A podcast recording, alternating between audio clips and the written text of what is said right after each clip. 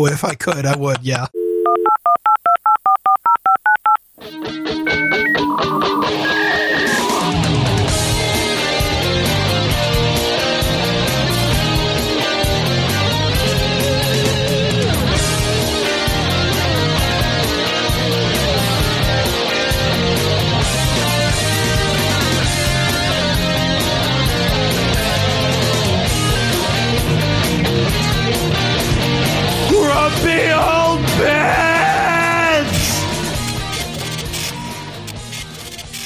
Hello and welcome to episode number 157 of Grumpy Old Bens for Monday, May 3rd, 2021. I am Darren O'Neill coming to you live from a bunker deep in the heart of middle America, just outside of Chiraq, where over the weekend 45 people were shot, only five fatally though. And from America's left coast, where the only thing that can stop the oncoming tide of Californians will be a lack of vehicle charging stations along the interstate. I'm Ryan Bemrose. There's gonna be a lot of electric cars just kind of stranded in the road. It's I, I figure you know at some point they're just gonna you, you you won't have to pave the roads anymore because it'll be bumper to bumper electric cars that have all run out of power, and then you just start running cables between them and just power up the whole line at once. Is Yeah. that how it works? They got to figure out how to charge while they're moving. Only five. Forty yeah. five? What the hell is wrong with your city? they need to get better with their guns. They need to get the aim a little bit better. Uh, but with the cars, I'm kind of thinking maybe can they have something like the military has for the fighter jets? You know, where you have the big plane, the tanker plane that flies in front of them, and then like they- a mid air refueling? yeah, Or- that would be awesome. I mean, I mean, the beautiful thing about traveling on the ground is that you can just stop, and they do have. Uh, I've I've seen plenty of things. There's a, a device that a lot of the tow companies are are starting to invest in now, where they've got like a big trailer with a huge diesel generator on it that they just tow out to the electric car and then run a diesel generator, which of course doesn't create any carbon pollution or anything, so that they can put enough power into the electric car to get it to the next charging station, wherever that is. Probably like a little quick charge. Now, where uh, unfortunately these batteries are so large because if the batteries were a reasonable size, there would be a business of just swapping batteries when you get to a. Uh, I, I, I still think that that's the only point where we could, you know, wi- without some kind of overbearing regulation like like Biden coming out and signing an executive order saying all all gas powered cars are gone and also you can't leave your homes ever again. Uh, wi- without that, the only way that the market would move us away from gas powered vehicles is if electric vehicles become as convenient. But but right now they are a significant step down in terms of charging usability. and what doesn't make sense is the amount of pollution that the vehicles put out now. And I think we've talked about this on Grumpy Old Bens has gotten so much better. And then when you bring in the hybrids, the amount of emissions that they're putting out are so low that you probably shouldn't even be worried about it at this point. But that gives you the backup of you never wind up. I don't have a charge, so I have to wait for five hours before I can move Oh, my yeah. vehicle. Yeah, having having the hybrid available. Okay, look, I'm at you know I'm at at one percent instead of zero percent. Oh, boo hoo! But uh, the ability to get where you want to get. You know, honestly, the number one thing that that uh, hybrid vehicles and electric vehicles, the innovation that saved by far the most efficiency was regenerative braking. Once once we got that, that was like 80% of the efficiency bonuses because when you, you know, what do you do in a vehicle all the time you're driving it? When you're driving in traffic, you're driving anywhere that is stoplights or anything, you are constantly speeding up and slowing down. Speeding up expends energy and slowing down in a normal gas powered car will take all of that energy you just expended to speed up and convert it into heat, which then has to be dissipated. And that's a waste. That's a huge waste. And regenerative braking is, is the huge innovation that says, actually, let's go ahead and reuse that because we'll use that power energy again to get started as soon as we can. I, that is amazing. And then we then decided to augment it with, oh yeah, and we got these batteries where you can charge it for six hours and get 30 miles. Right. So This, by the way, was my first uh, my first story. Uh, one of my only real stories today because I woke up late and didn't do any research. So uh, um, this is from Business Insider. Uh, twenty percent of California electric car owners have switched back to gas. Did you follow this one? No, I did not see this. That's an interesting stat. So, out So, of uh, everybody that tries it, twenty percent. Oh, see, that means eighty percent stick with it, which is kind of surprising. Well, ha- or have stuck with it so far. true, true. They Yeah. could still jump. Um, this came from uh, a researchers Scott Hardman and Gil Tal from UC Davis, published in the Nature Energy Journal. And I like to go to primary sources, but uh, only read the abstract on this one because they paywalled most of the article. Screw those guys. Um, they put out a uh, five different questionnaire surveys of people who purchased between 2012 and 2018, and uh, the 80% number comes from uh, the the question of you know have did you stick with it? Well, in 2018, that's only three years, so they've stuck with it for three years. You can usually have a car for longer than that. So the question is, will will those same people go? Yeah, we're going on, but um. One of the conclusions in the abstract was PEV, personal electric vehicle, no, uh, plug-in electric vehicle, uh, discontinuance in California occurs at a rate of 20% for plug-in hybrid electric vehicle owners and 18% for battery electric vehicle owners. Um, we show that discontinuance is related to dissatisfaction with the convenience of charging, The having other of. vehicles in the, hou- yeah, having other vehicles in the household that are less efficient, not having level two charging at home, having fewer household vehicles, and not being male. So- Okay. uh, I, I, I it, wasn't clear to me from from the abstract whether being male leads you to be more likely to go back to gas power or less.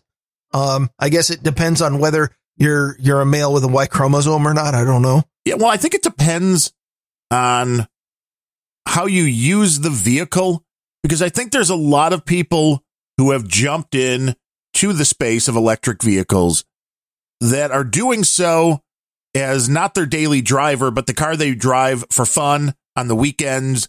That uh, it's a lot easier to do that because electric powered cars are phenomenal when done right. They can. There was just an article about how the new version, the electric Ford Mustang coming out, has more power than the most powerful gas powered Ford Mustang. I mean, there may be tricked out like Shelby versions or something that have more, but as far as the stock cars, the electric version Yeah, Has more Mustang power. Mach E wasn't it? may have been, which is, Yeah. I don't know if you want to mock in the name all the time, but uh, the interesting thing is there's a ton of uh, torque that you can get out of electric motors. So if you're looking for a car that's fun to drive, that really goes when you stomp your foot onto the gas pedal or whatever ga- gas the electric cars have, the joystick maybe, whatever you're using, they're very responsive.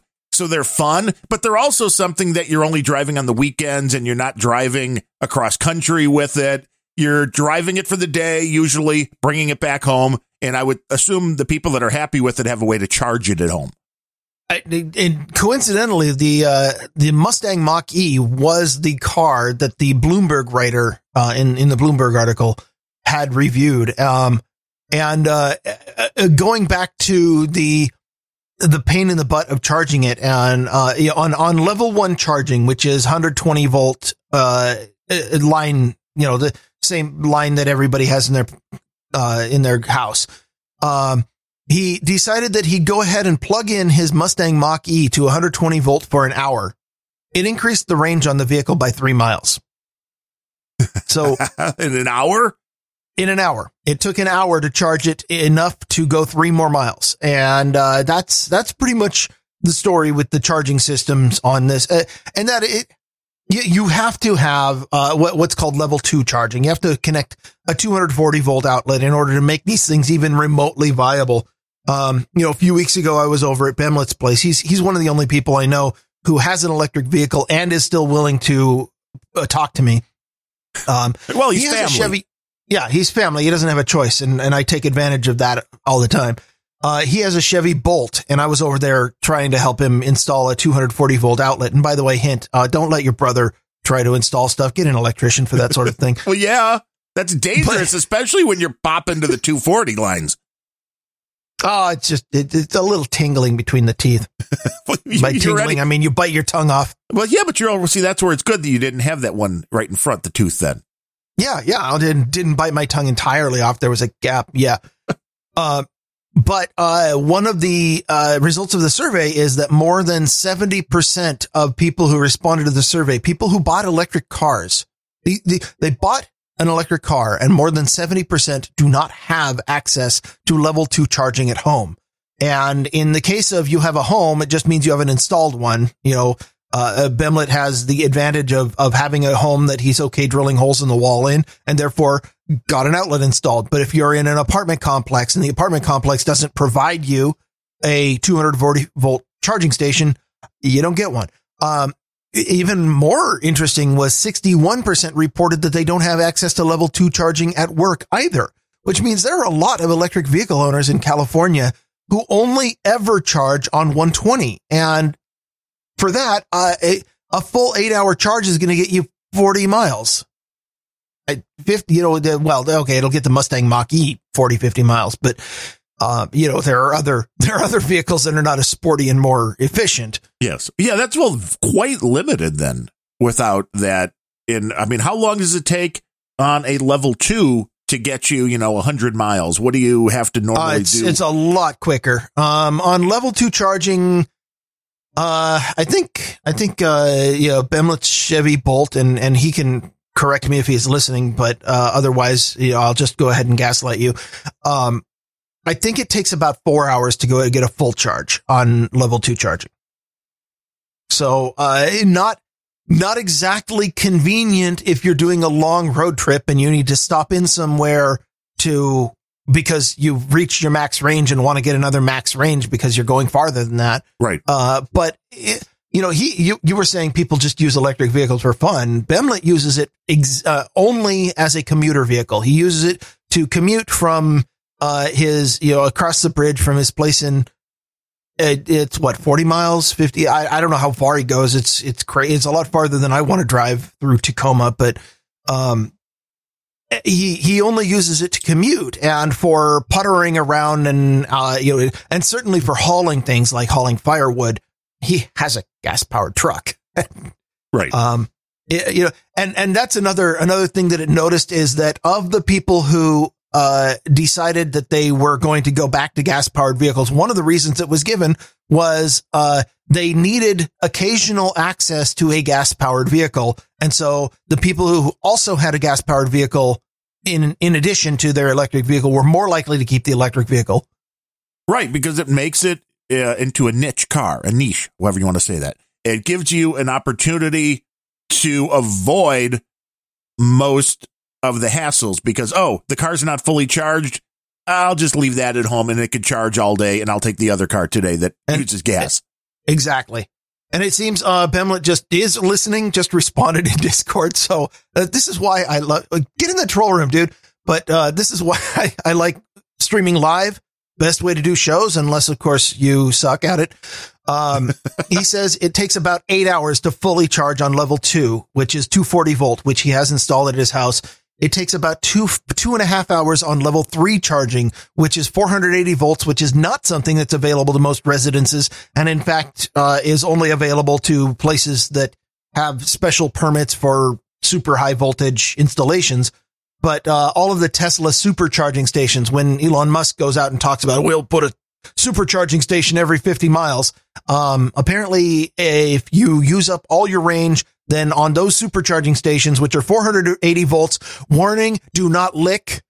Um, those stations will still take two and a half hours to fully charge a Chevy Bolt, which by the way is, uh, is not one of the most performance oriented ones and is probably one of the more efficient ones out there. Well, and I am not a scientist and I don't understand how a lot of this stuff works, but it was brought up in the troll room. I don't see who brought it up, but this, when you're dealing with batteries, the faster you charge, the more wear and tear you're putting on the battery, which will shorten its life because the cell phones are like that I know. Yeah. I know that's how it works with phones. you know and if that is the same thing built in to the batteries being used in the cars then it's it's it's a hell of a lot harder to change those batteries than it is to just get a new I- phone I, I don't have any reason. I, I don't have any information about whether all electric vehicles use the same type of battery. But my understanding, at least with the Teslas, is that they use a lithium ion, which is the same battery that you have in your phone. And so would probably have the same characteristics. I don't think that there are any electric vehicles out there with like a huge array of the lead acid batteries because um, it, it'd weigh as much as a tank. It would be a little know- slower. I don't know I don't know what all the technologies in use are. Yeah, but that's an interesting thing to look at because I installed a, a battery monitoring app. We know we love apps on the Samsung when I had first gotten it. And among other things, a suggestion was only charge your battery to 80% because according to, you know, their studies, whatever, you know, the science allegedly said, well, if you only charge your phone up to 80%, you will extend the battery life by X amount of charging sequences because it's going back to 100 is actually bad for the battery. And there's all this stuff that nobody really cares I- that much about. I, I I remember when the the first rechargeable batteries came out, they were nickel cadmium and and you had to like at that time the advice was make sure that you charge it all the way up and then discharge it all the way down because the number of cycles is limited. Right. And then we came I I have to assume there are some very complicated circuits in these things now. I have to assume that when I plug in a cable into my Android phone and it says, you know, the number starts counting up, that it's actually doing battery management in the background. I know, you know, I know iPhone does that. I, I, I have re- every reason to believe Android does that. Your, your operating system, the circuitry needs to be handling stuff like that. And if, if it's like, well, we really don't need to go to 100% right now, then fine. Charge it to 90% and tell me it's 100. Right. Well, and that is the interesting thing because it's one thing where your phone goes from, you know, it gives me uh, 16 hours a day to, oh, it's down to 14 hours because the battery's starting to go. Now, a car, if you're like, oh, we have a 300 mile range, and then two years down the road, it's a 200 mile range, that's kind of an issue. Yeah. Well, vehicle, if, if uh, when we were young, vehicle meant freedom. And at this point, it, it's looking more and more, you know, you're going to be tethered to the grid. You can only really effectively go 100 miles or so. Um, I, uh, vehicles are going to mean, uh, being able to get from your state sponsored home to your state sponsored job soon enough. And it'll And- be in your state sponsored car. It will be, yes, exactly. Uh, the UC Davis offered a couple of options, the, the researchers from UC Davis, uh, for why they think that electric vehicles have not progressed very far in the charging aspect, because it, it does point out rightly that um, they have improved in efficiency, they've improved in comfort, they've improved in in uh, computing, uh, the self driving. Now you're driving a smartphone that that has an app for everything. Um, but for some reason they haven't managed to improve the charging experience. And what would you guess that uh, a researcher from UC Davis pinned this on? Um, global warming? Ooh, ooh, you know that's a good guess. It's not actually what I was going with though. um, no, uh, uh, fossil fuels. See, close. close. Um, they say that automakers have been making a half effort on electric vehicles because gas powered vehicles are still more profitable. Gas powered vehicles are still more profitable, be- possibly because they're better, but that's not, yeah. Um, the, the article, uh, Business Insider did point out that, uh, there has not yet been one automaker anywhere in the world that makes money on electric vehicles. And this might come as a surprise to people who are looking at Tesla and going, but they made money. Yeah, they made money, but in their Q1 earnings report, which I also read because it was linked, um, part the the reason that they made they did not make a profit on electric car sales, they made a profit on 518 million dollars in regulatory energy credits that they sold to other automakers. See, this is why they're in Bitcoin and Dogecoin. So, and and they made uh, they cashed out two hundred seventy two million dollars worth of Bitcoin for a Uh-huh. hundred one million dollar profit. this is why And- Elon was pumping that. He needed the cash, man. Yeah, and the Bitcoin went up enough between what what was it November or so when Tesla announced they were going to pick up a crap ton of Bitcoin. Yeah. And then during Q1, they sold it for a hundred million dollars profit. Yeah. I mean, just to give you an example, we talked about on the last show because I had gotten my most recent payout from the 2Miners thing where I've been just leaving the computers on to do a little mining overnight in Ethereum. And the payout amount is 0.05 Ethereum. And the first time that happened, I was like, oh, I was a little disappointed because it was only like $70 because I thought it was going to be like 80 something at the time. And I talked about how when the last one came through on Thursday, I believe of last week, the 0.05 Ethereum was $138.77. Well, I checked right before the show today, the 0.05 Ethereum where it was 138.77 on Friday is now 156.60. So that's about another 12, 14% jump in three days. I mean, it's nuts. I mean, it's, it's all because of Disaster Girl. It may be. Those those memes are being sold. Nobody's buying the uh, corn pop art though. I mean, come on, everybody, go to Rarible yeah. and buy. You know, spend twenty thousand on my corn pop art, if, and it'll go you. Know, if you were putting up inauguration, yeah, I should. You, that, the one that went viral, maybe that would have been better. like a corn pop never went viral, but he everybody loved corn pop because he's a really bad dude. I've heard that. Yeah, but this is how the crypto is going up, up, and up, and we're still assuming it's a bubble, but we'll see how long the bubble can inflate before it craps out. But was there anything else on the uh, or, on, or or or how far the bubble can inflate. Be, you know, can can the bubble outlast the bubble that is the U.S. dollar? Yes, that's going to be the interesting question. It is, and how soon until the government decides? What, I mean, what what do we got? Four trillion dollars in new spending. Thank you, Democrats. Boy, that whole dollar sure looks like a bubble these days, doesn't it? Well, see, the government, if they were smart, could have paid for all of this by investing all of the tax money they got in 2019, the largest ever, thanks to Donald Trump and if they would have put that all into Bitcoin, bam, they would have more than enough money to pay off every debt they have. Which, I mean, I was just bringing this up as a uh, crazy example, but I'm doing the math in my head now, and I'm not a math major like you were, but I, I bet you that that would have actually been true, that they could have paid off the debt of the country if they would have put all that money into Bitcoin. it's sad. Uh, yeah, well, that I I think that there there would be people who who would question. I I'm not sure oh, that would, would be so. particularly popular move. No. then again, you know, the Democrats, they have control of everything. Why would you why would you care about what's popular? Just push your agenda. They're throwing money out the window left and right. You but the reason well they'll never do, it. it is because they actually don't give a flying crap about whether or not the the budget is balanced or or the you know any economic woes caused by out out of control spending that's something for the future generations. You know for for all of the please think of the children the saddling the trillion uh, the, the children with trillions and trillions of dollars of public debt. That couldn't possibly harm them in any way. We'll be all we'll all be happy socialists by then right well that's what they're using to push people in that direction which is well you know you owe this but if you go with our plan, it's like it's free. I mean, we take yeah. everything away from you, but it's like it's it, free then. And and you know, in in 5 years or 10 years it'll be more like if if if everybody here just cuts back from 2 to 1 slice of bread a week, then we might be able to go another 3 months without the economy crashing. And you know it's, nobody would do that. Well, uh, not Bill Gates.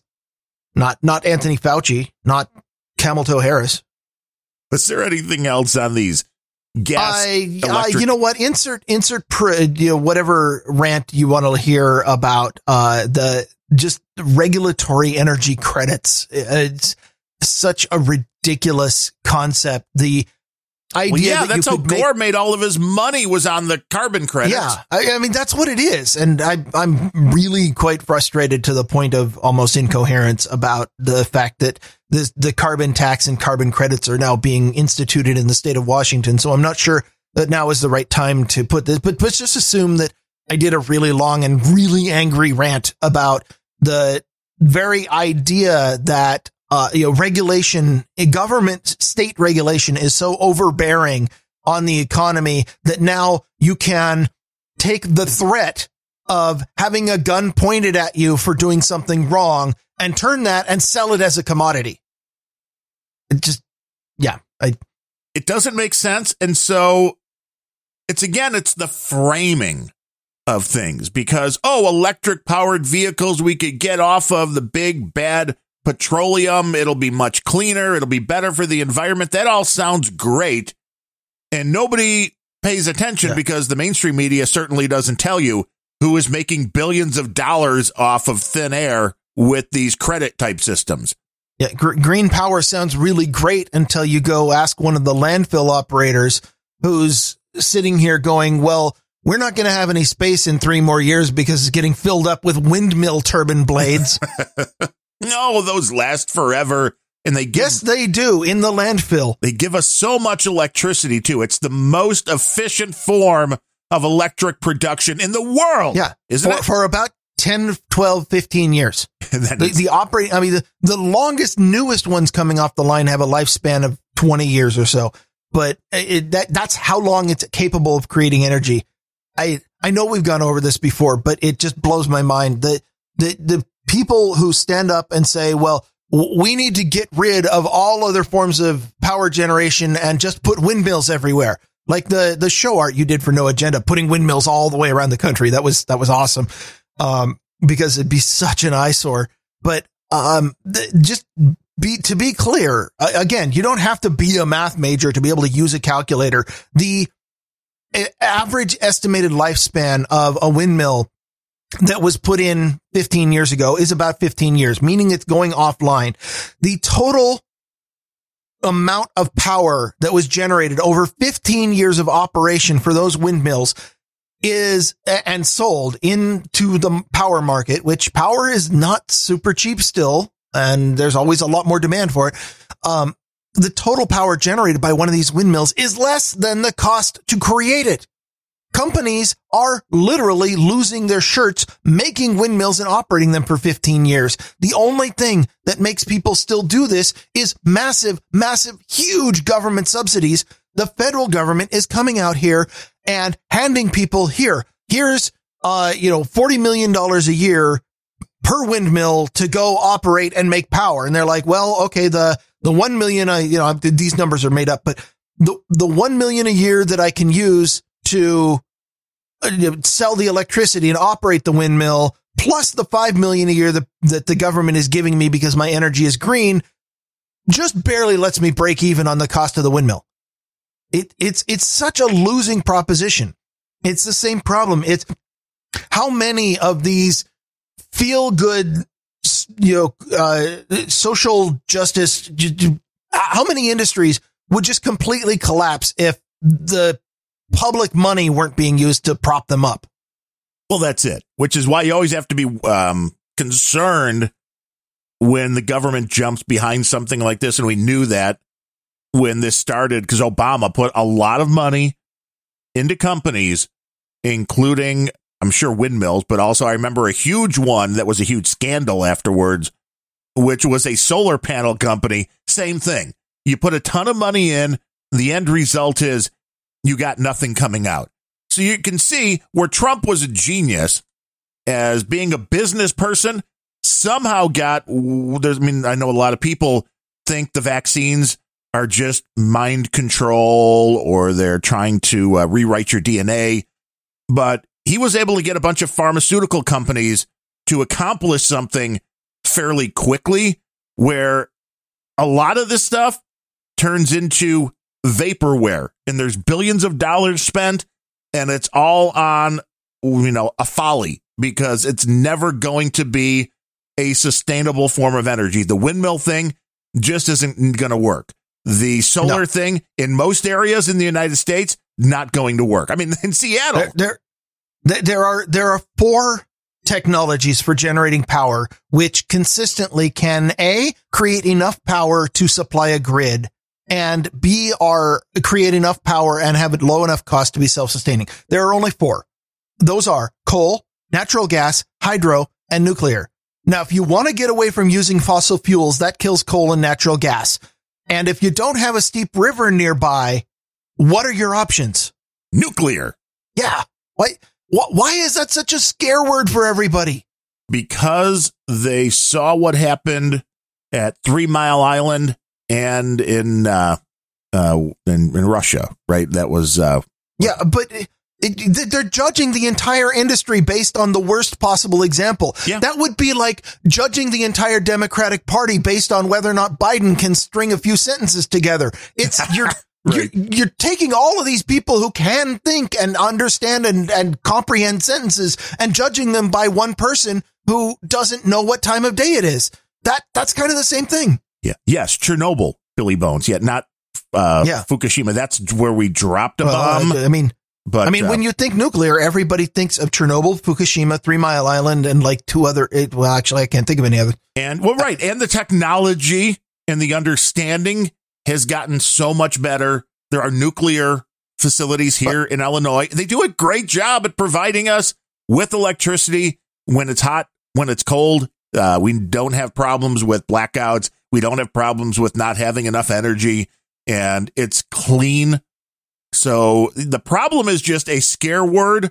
And I don't understand. Well, I do understand why. It's because just like Black Lives Matter don't really give a crap about black people, the people that are pushing for the Green New Deal don't really care about the planet. that is just Yes, a, that's that's a big part of it. yeah. Yeah, The other thing I would point out about Chernobyl and Fukushima, Three Mile Island, every single one of them, yes, they were terrible. And no, they'll never happen again because they have, each of those has been studied over and over and over again to realize, you know, oh, here's exactly what re- went wrong. Every subsequent reactor after that was redesigned so that, you know, Chernobyl, the, the, uh, fail hot, they're like, oh, this is bad. And now every reactor is designed so that if every system in the entire building fails, then the control rods fall into the machine and kill the reaction. And, and Chernobyl was designed so that the control rods were lifted by hydraulics and the hydraulics went out. The control rods fell out. Everything ran off. We don't make reactors like that anymore. It doesn't happen anymore. Chernobyl cannot repeat. Fukushima, they were like, okay, you know, we've got, we need to keep this thing cool. And so we're going to keep it cool with diesel and, and, or grid operated, uh, electric pumps that are then backed up by diesel. And they learned, Hey, here's what happens if there's seawater in the pump room. Everything stops pumping. And that's, so now we updated our design so that doesn't happen again. It, it's like, uh, the other example that I can come up with the Tacoma Narrows Bridge. I've told you about this, Gallopin Gertie. We Right. don't make bridges like that anymore because we made a suspension bridge with a completely flat surface, really long suspension bridge in a place that it was windy. The bridge started spinning like a ribbon in the wind. And we realized we need some rigidity. And now every single suspension bridge ever created, you see uh, a truss superstructure on, on the bridge deck to keep it from bending. We learn from things. That's what engineers do. We can't have these disasters again because new designs preclude them. And they're all for it in electric cars for some reason and self driving cars. But nuclear technology, no. That's scary. But you can hurdle yourself by letting a computer drive you across a bridge. And uh, that's perfectly fine. I don't understand the, what, what Noticed in the, in the in the troll room, Booleystead says waste is always a problem. Washington State has glass capsules that leak in Eastern Washington. Uh, first of all, uh, Hanford, um, I've been there. In fact, I almost took a job there. Um, it uh, that was very first generation of the nuclear stuff, and yes, we are still dealing with the mistakes that were made back then. Uh, my point is that we're not going to be making those mistakes again. Uh, the other thing is it's Eastern Washington. Um, I, I can't imagine anybody in Seattle cares about them on the economy, doesn't care about them on rights, doesn't care about them on the Constitution. Why would they care about them on nuclear poisoning? damn, that's a pretty dark view of your home state. Fuck Seattle. You're looking to get out, aren't you? yes. If anybody would like to buy some property in the greater Seattle area, Ryan at grumpyoldbens.com. Oh, and it's not just Seattle. Uh, it, the, the you heard the latest about uh, Portland Mayor Ted Wheeler, who uh, is, they're almost they're expecting that he might be resigning soon. Well, yeah, because he was all for all of this uh, rioting But that was That's going not on? why he's resigning. no, what did he do? Because I know he's he was resigning because now. he he He- made some public statements saying that Antifa is getting too violent and needs to tone it down. right. And Antifa put out a video. The video had Ted Wheeler's personal home in the background of the video. So somebody was standing there filming it.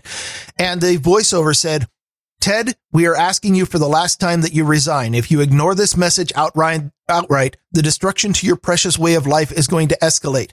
Blood is already on your hands, Ted, but next time it may just be your own. This was three days after Ted Wheeler vowed to put a stop to recurring Antifa violence in his city.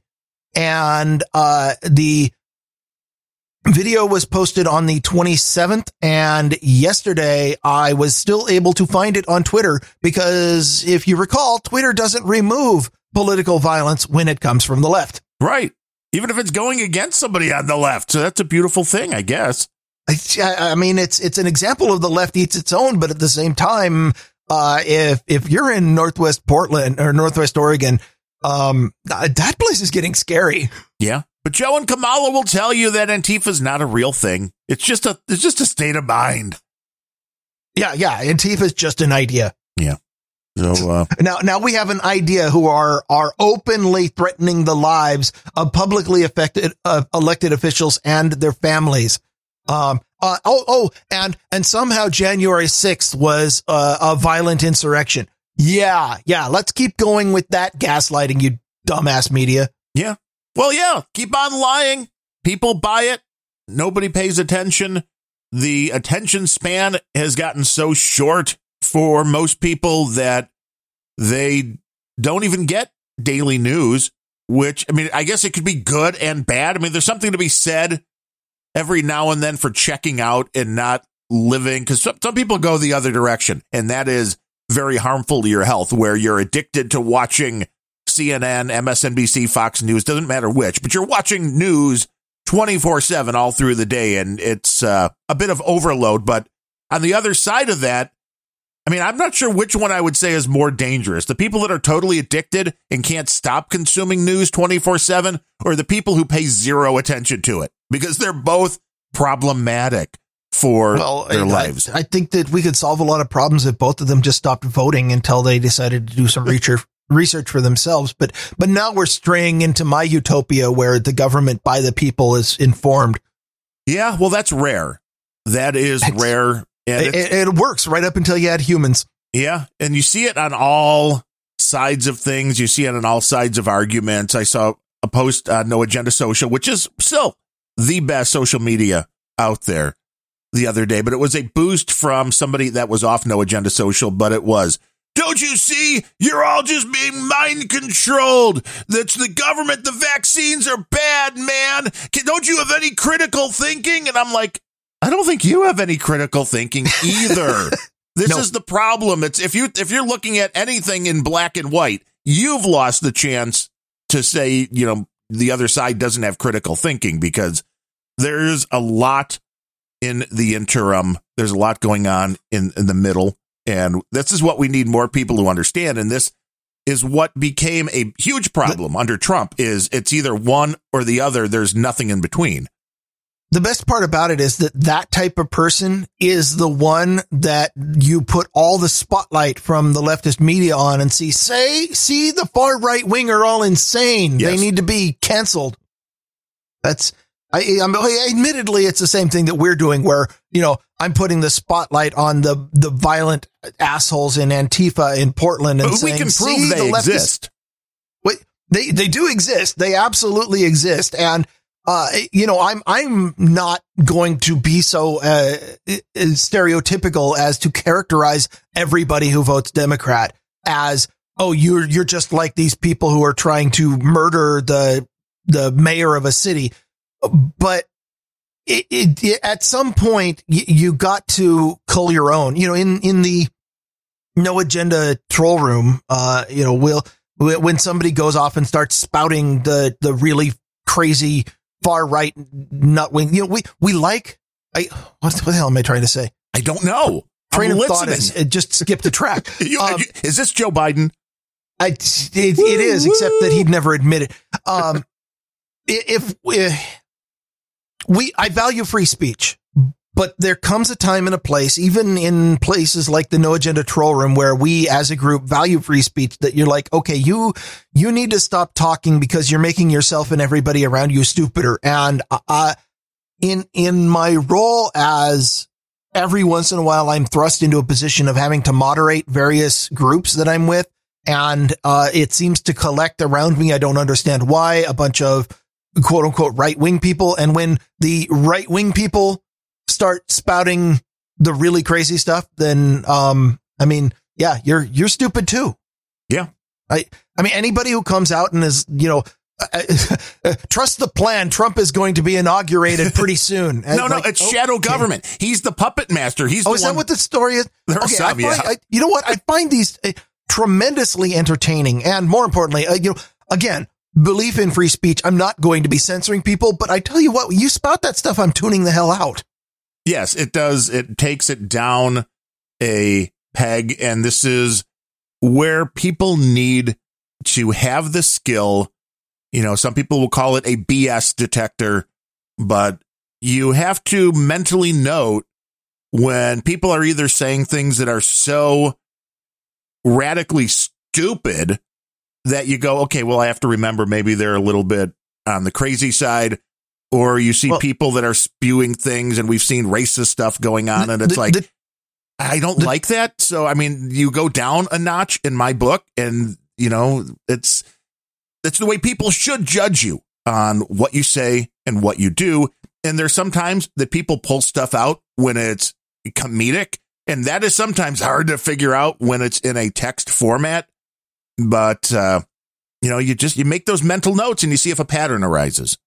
The the biggest problem with this is the the best form of advice that we can possibly give relies on you having something that we don't know how to give you. And uh, you know in in my case i have always been i've always had a, a, great bullshit detector. I have always been pretty good at saying okay um that by the way practical advice how to do this is whenever somebody gives you new information be skeptical and then and then, and by the way, here's the second part of it.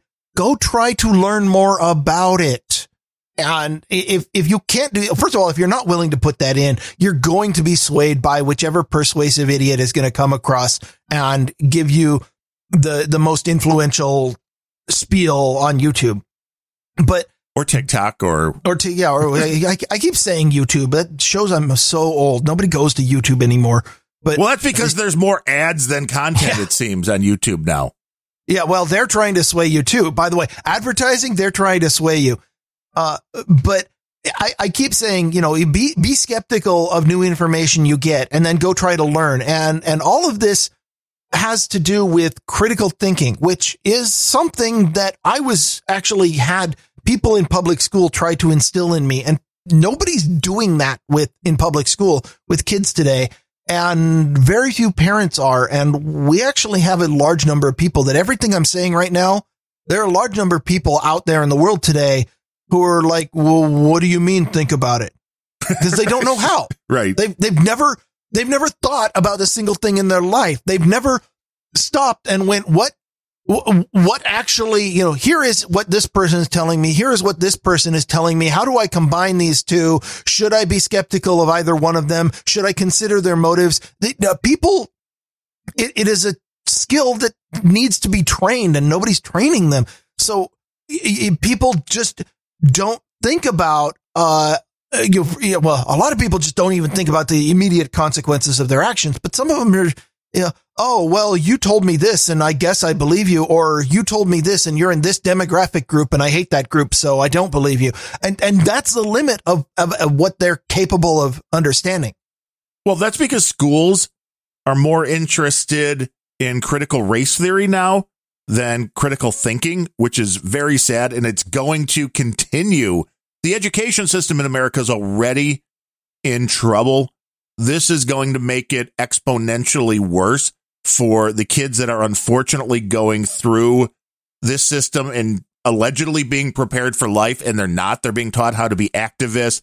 Uh, the white kids are being taught that they're themselves, their ancestors yeah. were horrible you have to people. Hate yourself. Right. You have to hate yourself. and that there's certain groups that need to get preferential treatment now because they were mistreated in the past. Uh, but there was a state which there was some. Is- I don't have this out, but I think it was Idaho. Bill O'Reilly covered this the uh, last week. That there is a state that is uh, that went through and passed a law. Now we'll see how this goes. I think it was Idaho that that passed was a law Idaho. saying it was illegal to do critical race theory in high schools and colleges in uh, in the state. Maybe grammar, so maybe grammar schools too. All uh, or at, whatever you call Well, them today, you- elementary. It, it would be any state approved uh, education curriculum. So uh, I, I remember reading this article. It was Idaho, and uh, it, it would be. I, I'm pretty sure it applied to any any state approved curricula, uh, which would include private schools or home schools, where in in order to get your you know, state official stamp that says that you know that stamp you on the forehead with a barcode that says you've been educated you have to have been trained in some state approved curriculum. yeah, and that makes sense. I mean, that's moving in the right direction. Could it be that critical race theory in, in schools is actually being pushed by the therapy lobby? Like, like therapists and, and counselors who got together in a union and decided, you know what? We, we need to train an entire generation of people who will be broken human beings that fall apart without our constant service. And so uh, the, the therapy lobby is investing in future revenue streams by breaking little kids and forcing them to hate themselves based on skin color because that's got to be setting them up for a lifetime of spending money on therapists. It certainly makes more sense than anything else I can come up with. Because the logic behind this is not strong unless you are an extremist activist. And we know there are a lot of those in education. And that is part of the problem. Parents for a long time, and maybe this is finally starting to get better. I think parents for decades checked out when it came to what their kids were learning in school because why? Well, who cares? As long as they're passing, I don't need to sit and have a conversation with little Jimmy at the dinner Well, uh, table be- about what he's learning. His report card says he's getting A's. I don't need to have any conversation with him. I don't need to know what he's learning. They're doing a good job, I'm sure. Well, I think that that came from the, the parents had gone through public school and, and they learned important stuff like critical thinking, like, uh, you know, life skills like home ec and shop. Uh, they learned how to do math. They do, learned how to speak good English. Uh, I think, uh, that, that a lot of parents, whether, whether this is a proper assumption or not, just kind of assume they're like, well, school was fine for me. School was fine for, you know, all the last time that I paid attention to it. So Right. it's still school. It's still called school. It's still run by the state. Uh, what could go wrong? Nothing And, at all. uh, I, I, I, I think that a lot of people are now starting to realize that somewhere along the line, education changed and, and not entirely for the good and, and are starting to pay more attention. Uh, there was a, I didn't, I didn't pull the article, but I did read it. I liked it. There was an article for, from, uh, Vail, Colorado. I don't know if you heard about this one, um, where they had, uh, they've had in in-person school so far this school year but they have a mandate that all children must must wear masks at all times during the whether they're in class and the parents in Vail who uh, that is as as far as Colorado goes that is a fairly conservative area. Uh, the parents came to a school board meeting and it and the, the board meeting was packed and it was generally known that the parents were going to push the issue of of rescinding the mask mandate for their children. And the school board wanted none of this. They insisted that you absolutely had to have masks for all kids in school and so before the meeting even started the school board got up and walked out so that they wouldn't have a meeting so what did the parents do Fired them. they elected a new school board and then the new school board rescinded the mask mandate See, that is fantastic. That is whether you are a fan or not of the late Ronald Reagan, when he was faced with a similar situation on a much larger scale of the people that did the flight control, you know, the air traffic controllers, and they're like, hey, we're going to strike. And he's like, uh, if you do that, you're all going to lose your job. And they went, ha, no, you couldn't do that. and they went on strike and he hired a whole new crew of air traffic controllers. And a lot of people were mad about it, but there comes a time when the people have to take back control. And if you're not Well, what- happy with what's going on, go take control back. What, what one would argue that, that the union people going on strike would, would be the people trying to take control. And uh, air traffic control is, I mean, that is a, a high, high stress job. Oh, yeah. Um, I, I, I imagine that there were probably legitimate grievances in there too. Um, but maybe shutting down air travel for the whole country might not have been the right solution. Um, I'm not going to register a value judgment on, on which way that goes, but it is, it is a fascinating story in union dynamics. It- it- the union has to, before a union decides to do something like strike, they have to be damn sure of their bargaining position. Right. Well, that's exactly it. You have to know. A lot of people think they're irreplaceable, but there, if that comes, push comes to shove, a lot of times you find out, no, somebody else can do that job. And this is Yeah, about that- the, the, the concept is being able to have a negotiation in good faith. And when either side of a negotiation tries to play that they have too big of a stick and they don't, that's usually a bad thing.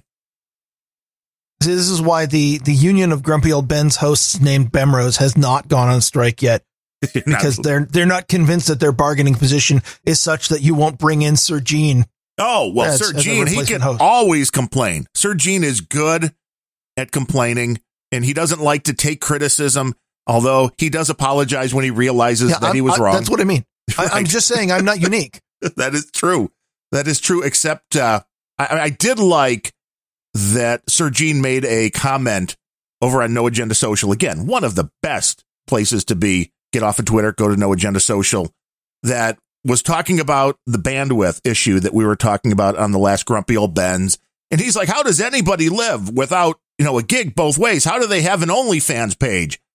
And uh, I put a comment with the video of the Hindenburg bursting into flames with Sir Gene with an OnlyFans page. Oh, the humanity. And it was actually one of the few messages that I've ever posted on there that Adam Curry actually replied to with my my mental image was way worse than the Hindenburg with Sir Gene having an OnlyFans page. So uh Sir Uh, Gene was taking some heat. Unfortunately, I think you have to pay three ninety nine a month to get those mental images. No, you have to. Well, no, the mental images are free. You have to pay like a hundred dollars a day just to get them out of your mind. Then, Therapy. yes, the scrubbing. There we go. We're we're back to the therapists union. Sir Gene, why are you pimping for the therapist union? Stop, stop doing that. just just okay. Just stop. Put uh, everybody take a moment. Put you know take put your head between your hands. Uh, you know, lean down. The moment will pass. Just think about serene thoughts like like Sir Bemrose in a robe. If kids, if kids are in the classroom, do they still Okay. have to like sit underneath their desk and wait for the nuclear uh, bomb thing to go on? Your little, uh, you know, the the fake little drills. Or we used to have tornado drills in our schools because, of course, we're in Illinois, which is you know, we have some tornadoes that come through here, and that was all. You know, go into the hallway and sit and put your head between your legs, and it was kind of like, is that really going to be helpful? That is the proper position to kiss your ass goodbye. Yes, it is.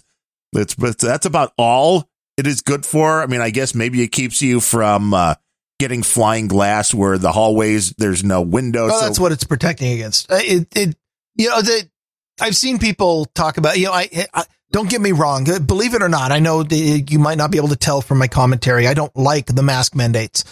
Uh, oh, I but thought you I, liked, don't. I- wait, you don't? I thought you liked. The I masks. don't. I, I'm I'm clarifying that right now. I don't actually like the mask mandates. I, I have seen people compare the mask mandates to uh say you know the the same people who are mandating that your kids wear a mask against a virus are the the same people who uh told them that if they hide under their desks during a nuclear attack they'll be safe. And uh I- it it's a funny comparison and I do like it.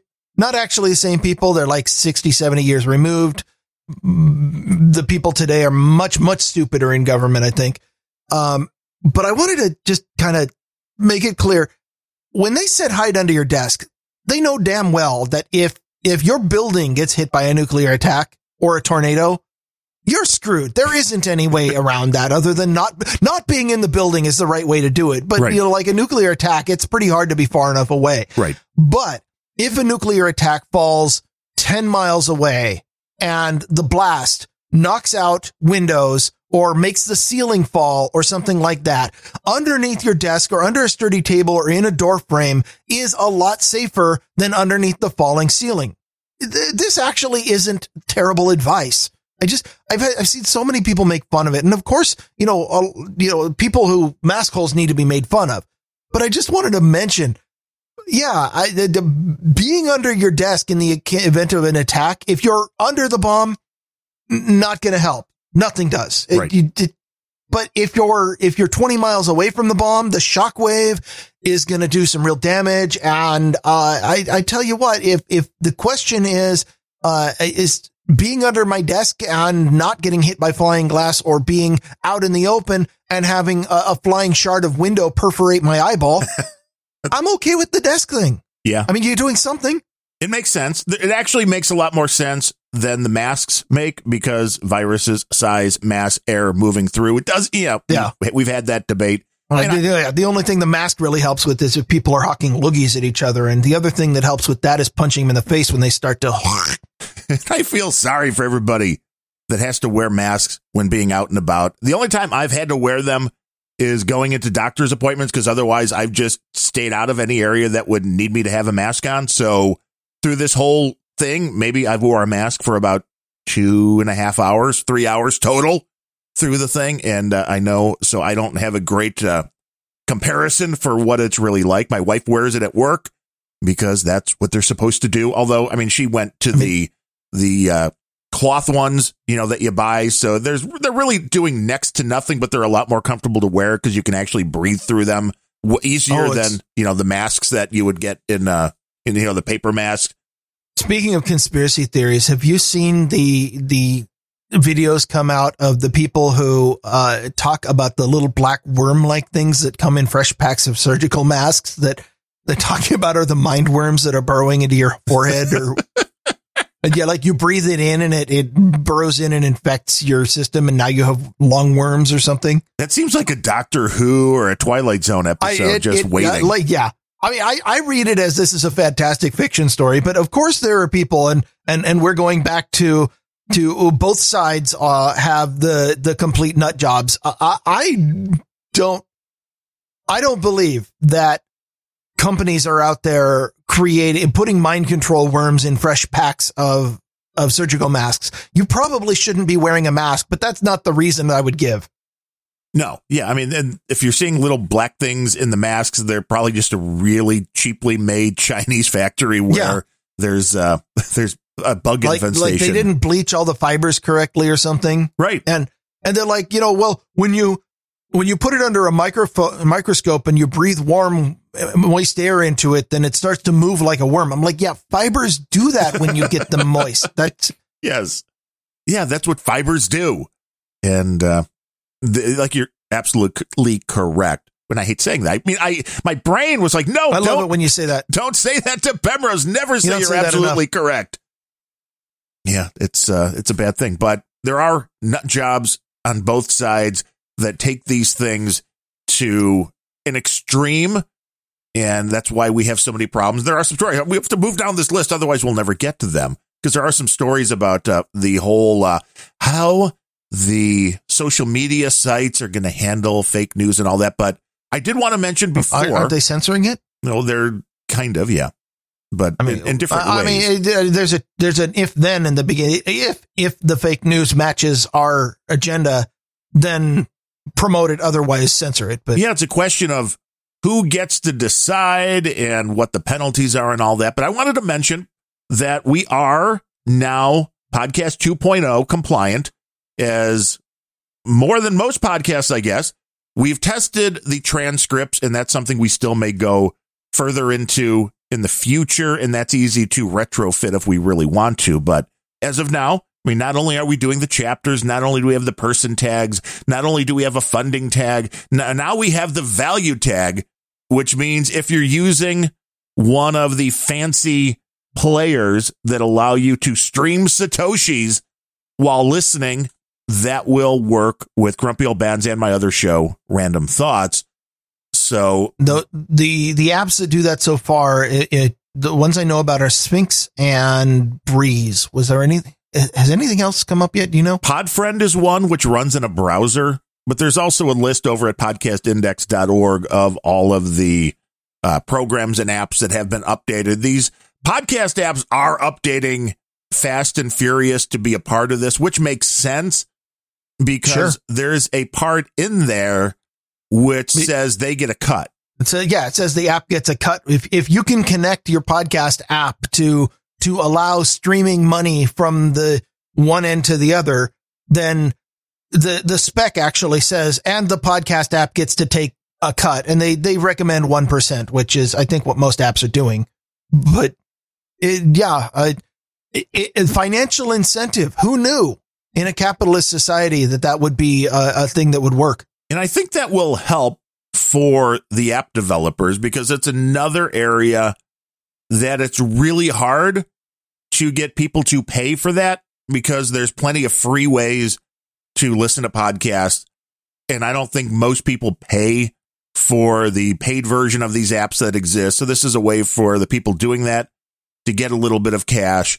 And it's an interesting concept. We don't have a Sphinx tribe. It's being asked by our buddy Boobery from the Behind the Schemes. At, at least not one that we know of. Right. You know, we're not on Sphinx.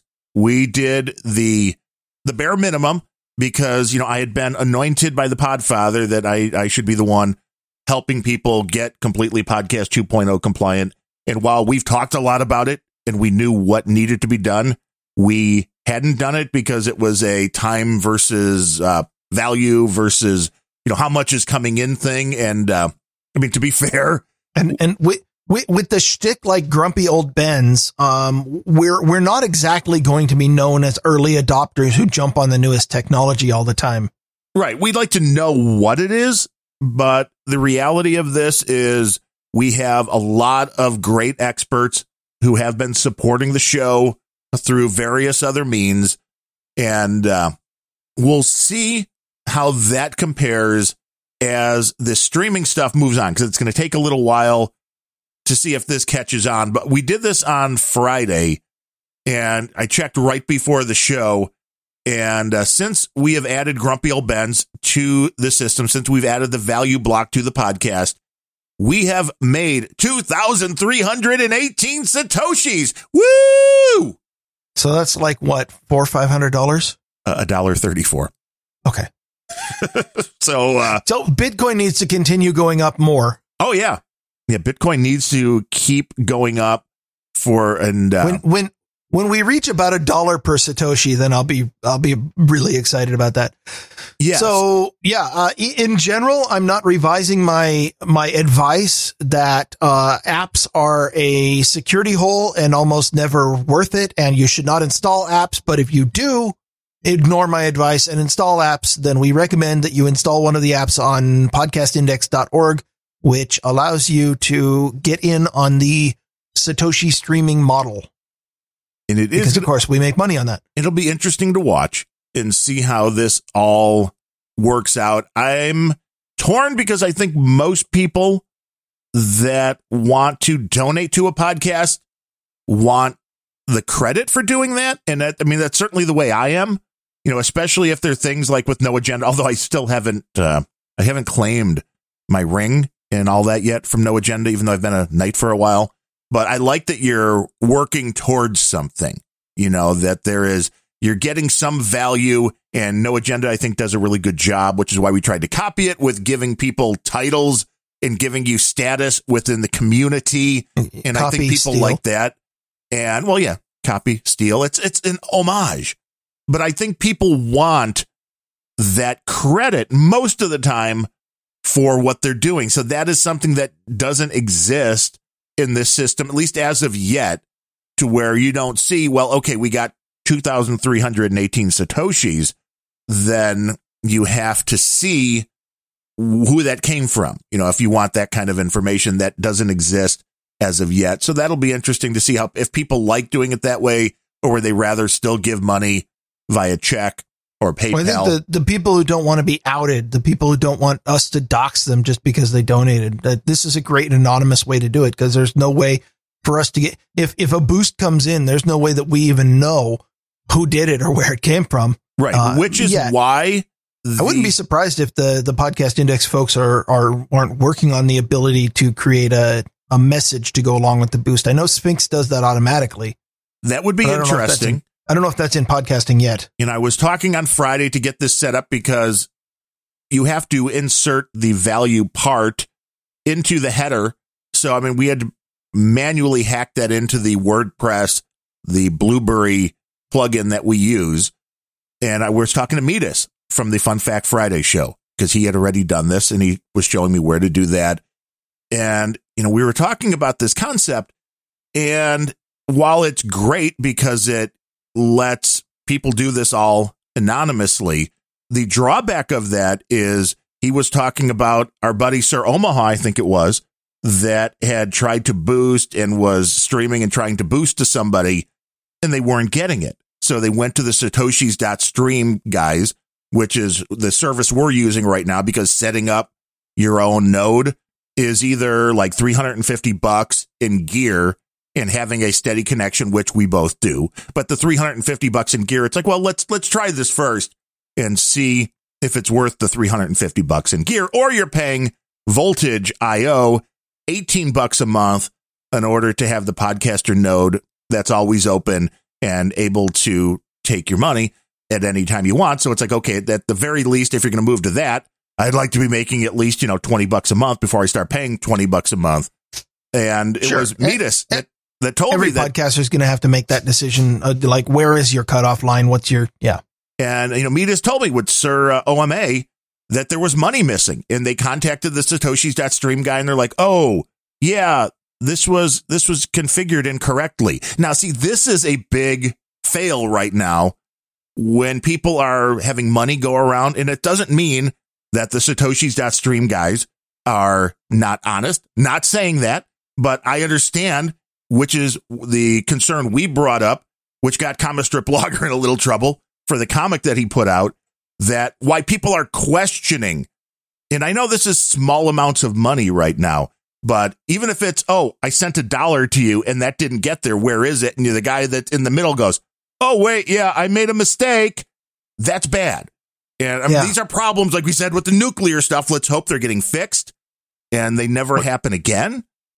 You have to you have to apply Hanlon's razor, which is don't attribute to malice what can be adequately explained by incompetence. True. but There's a lot the, more the incompetence. Effect is, the effect is the same way. Oh, I- yeah, uh, malice is is certainly out there, and there's there's plenty of that out in the world. But but incompetence is far more plentiful. Uh, Yes. but the effect is the same way. Is uh, eh, this is something that needs to be addressed? Right. It needs to be addressed and this has to be, you know, some kind of transparency behind it. And then Metis told me because I'm I didn't look at the support in because this it did require me to resurrect a Telegram account, which I didn't really want to do, but I, I took the hit. You know, I got back on Telegram to get this set Better up. you than me. Yeah, I know. And Metis said in their support channel, Adam was having a bit of a disagreement with the guys running this over fees, and he thought they were charging too much in fees and all that. So there's there's still stuff that needs to be massaged while uh, this is all being done. And uh, it, it's going to be fun to I watch go for a massage. it's a great concept, but I'm still not sure if the average person would rather go that route or just strictly go where they can, because you can send crypto Well- direct. We're we're we're not talking about the average person. We're talking about the the average podcaster who is long on opinion and time, but doesn't necessarily. Well, no, we're talking about the average podcast listener oh well, uh, yeah, that's because they're the ones that are sending the money. Right now, I think it is all podcasters sending podcasters money through this system. I Yes. think that is what we've got here. And I did, I sent Metis some uh, Cardano as a thanks. And I, I said, give it, give it to your daughter because she'll spend it more wisely than you will. But, uh, that's like sending me money and be like, uh, we're actually going to send this to your wife. yeah, well, no, she, she told me when we started podcasting, never to send you any kind of funds directly. It all has to go through her. Good I'm like- advice. I'm like, that's, that's okay with me. She gives me a monthly allowance.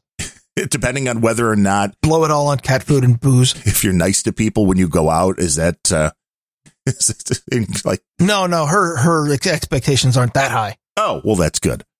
That is good because that might be a little too high. So You know, it, I, I, was going to su- suggest we transition to an expert segment after this because we're already talking about it. Yeah, we should because we do have a lot of experts to thank on today's show because it is, in fact, the first show of May. Woo! And uh, let me see, did it did it finally come through? Oh yes, we finally received the Bitcoin here, and uh, this is interesting because this was from our buddy the Millennial who Kyle who first used the check system to get us a uh, a donation before the show said he had sent some Bitcoin and he gave me the screenshot to prove that it was done. And it took um almost and was it little I mean maybe more than an hour for the Bitcoin to come through, which is a very this again when you're talking with the crypto and the uh the amount of time that it takes 1150 that came through. So that is was like an hour and a half in processing time to get the donation from one Bitcoin wallet to another, which it uh, it seems like it maybe uh, dropped slightly a few cents in translation, which is why people trying to use this kind of stuff to buy a house or buy a car,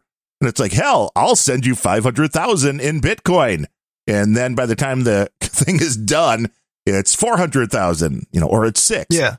Well, but you know, with, with, with the way that things are going under the Democrats, the US dollar is going to be like that too. I'll be like, I'm going to bring you 500,000 in cash. And then, uh, by the time it gets there, it's only worth 450 because of inflation. Right, right. And this is from Kyle, otherwise known as SumYungGuy over on No Agenda Social. And his note was just, let's see how fast Coinbase can process this. Now we know that it was not a quick transaction, but we appreciate it because it is 0.0005188 Bitcoin, which uh, at the time he sent it was worth $30.03, which is very no agenda ish. Uh, by the time it got into my wallet, it was twenty nine ninety seven. So it lost six whole cents in Oh. the, uh, the Bitcoin's crashing. right, right. Get your Bitcoin out. Get it out quick. It's Ethereum that's going up. I mean, Bitcoin's been going up as well. And Doge. yeah, Doge. I don't. I still just look at that and shake my head. And I read an article. I was thinking of possibly doing a complete random thoughts episode on this on the guy that started Dogecoin and the history of what this thing has gone through over the past 10 years or whatever it's been in existence. Cause it was an absolutely fascinating read to, uh, I'm, I'm betting the story had the phrase hold my beer in it somewhere. well, it was all started as a joke, and the where it's actually gone is really concerning the guy that invented it, and he's been out of it a long time. He, you know, he bailed on the whole project a long time ago, but the reality was he was a, you know, kind of like you. He was a dude named Ben. He was a decent coder, and once he saw that Bitcoin was using you know an open source so you could take the bitcoin code and launch your own cryptocurrency. So he's like i went in and i changed you know bitcoin to doge and anywhere it said mine i changed that to dig because dogs dig. And that's pretty much how this was launched was i took an existing blockchain and then just did a find replace cut and paste job Sure. with. And it's like that was it You don't you don't have to be a spectacular coder for that. You just need to understand how to read code and find all the places. Yes, which I don't. Why don't we have a grumpy old Ben's coin or a no agenda coin yet? How come none of the coders because out I'm there? not so ambitious and and also I'm skeptical. you always are. You Actually, always the only way that we would get a grumpy old Ben's coin is the same way that one happened is if I wanted to troll somebody. right. So you're like, I, I created this to troll somebody. Yeah. You know, twenty billion dollars later, you're like, oh, there's a pretty good troll. Like, yeah. yeah. Wow, that really worked out. yeah. I kind of trolled myself there.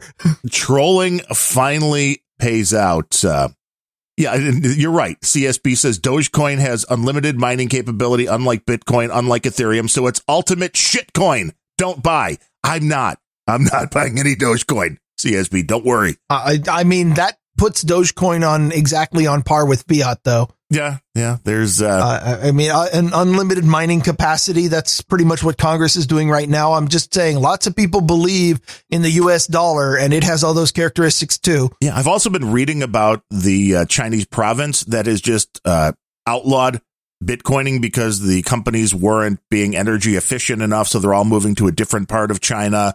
But how there's different parts of China, which, mm, okay, makes sense. Yeah. But there's areas- uh, there's- coal, natural gas, hydro, or nuclear. Well, see, that's it. And the they go in the when the hydro's good. I guess there's uh, two different seasons, which makes sense.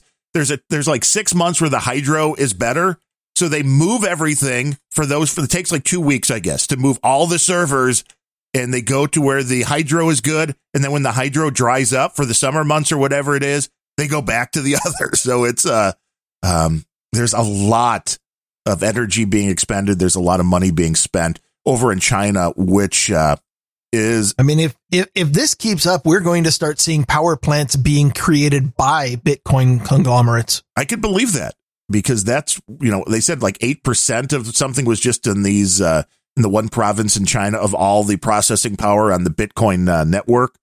So that's interesting. I mean, I, to watch. I can see an industry popping up where instead of buying power from the grid, they just, you know, you, you, you create the plant, you hire people to run the plant, you generate all the power. The lion's share of it goes to your own personal mining effort. And then you sell the rest on the open market for more Bitcoin. right. This is, this is capitalism. I'm proof. It is capitalism 101. Uh, our expert cold acid says nobody sensible buys Doge as an investment. Yeah. Tell that to Metis. He made like 3,500, but it was a gamble more than an investment and it uh, paid off. maybe, maybe Metis was trolling. Maybe it very well could be. But thank you, Kyle, for coming in as our executive producer today. Now, the next donation we have, I need just to put out a call. If somebody will email me if this is not supposed to be for Grumpy Old Bens, because here's the problem. I really need to get a hardware wallet so I can have a different Bitcoin address for Grumpy Old Bens and Random Thoughts because I did get 0.0003537 Bitcoin, which is just over 20 bucks. But nobody asked for any attribution or said it was for Grumpy Old Bens or for Random Thoughts. It Thoughts. sounds like it is. it sounds. That's why it's here because I'm assuming it's for Grumpy Old Bens. But if it's supposed to be for Random Thoughts, then somebody can let me know. Um, or we need a better system, which is I need to get a hardware wallet Yeah. Or, or maybe I should just get a wallet and then people can send it. split it as they want it. I, I, I don't know. Just, Well, no, that's dangerous for you. Yeah. Here's a question. Does that double the transaction fee if you send 50% to one wallet and 50% to another? It should. that yeah. might not be worth it. Right. I- I think I believe that would be the case because that would be two different transactions. Uh, now I know the whole light lightning node stuff is very low fees to begin with, but uh, well, my is- understanding is it's no fees if you already have a channel open, but channels, you have to tie up some of your funds in order in Yes. the maintenance of a channel. you have to stake it, which is one thing I didn't realize. I learned a lot of this from Metis, which is why I did send him back uh, 33.33 uh, in the uh, Cardano, I believe it was. That this is the thing, the $18 a month over at Voltage IO, that was including the staking part. He's like, if you build your own unit, which we've seen, you know, you could buy 200, 250 bucks in hardware, set it up yourself. It's all open source software that you can get your node up and running.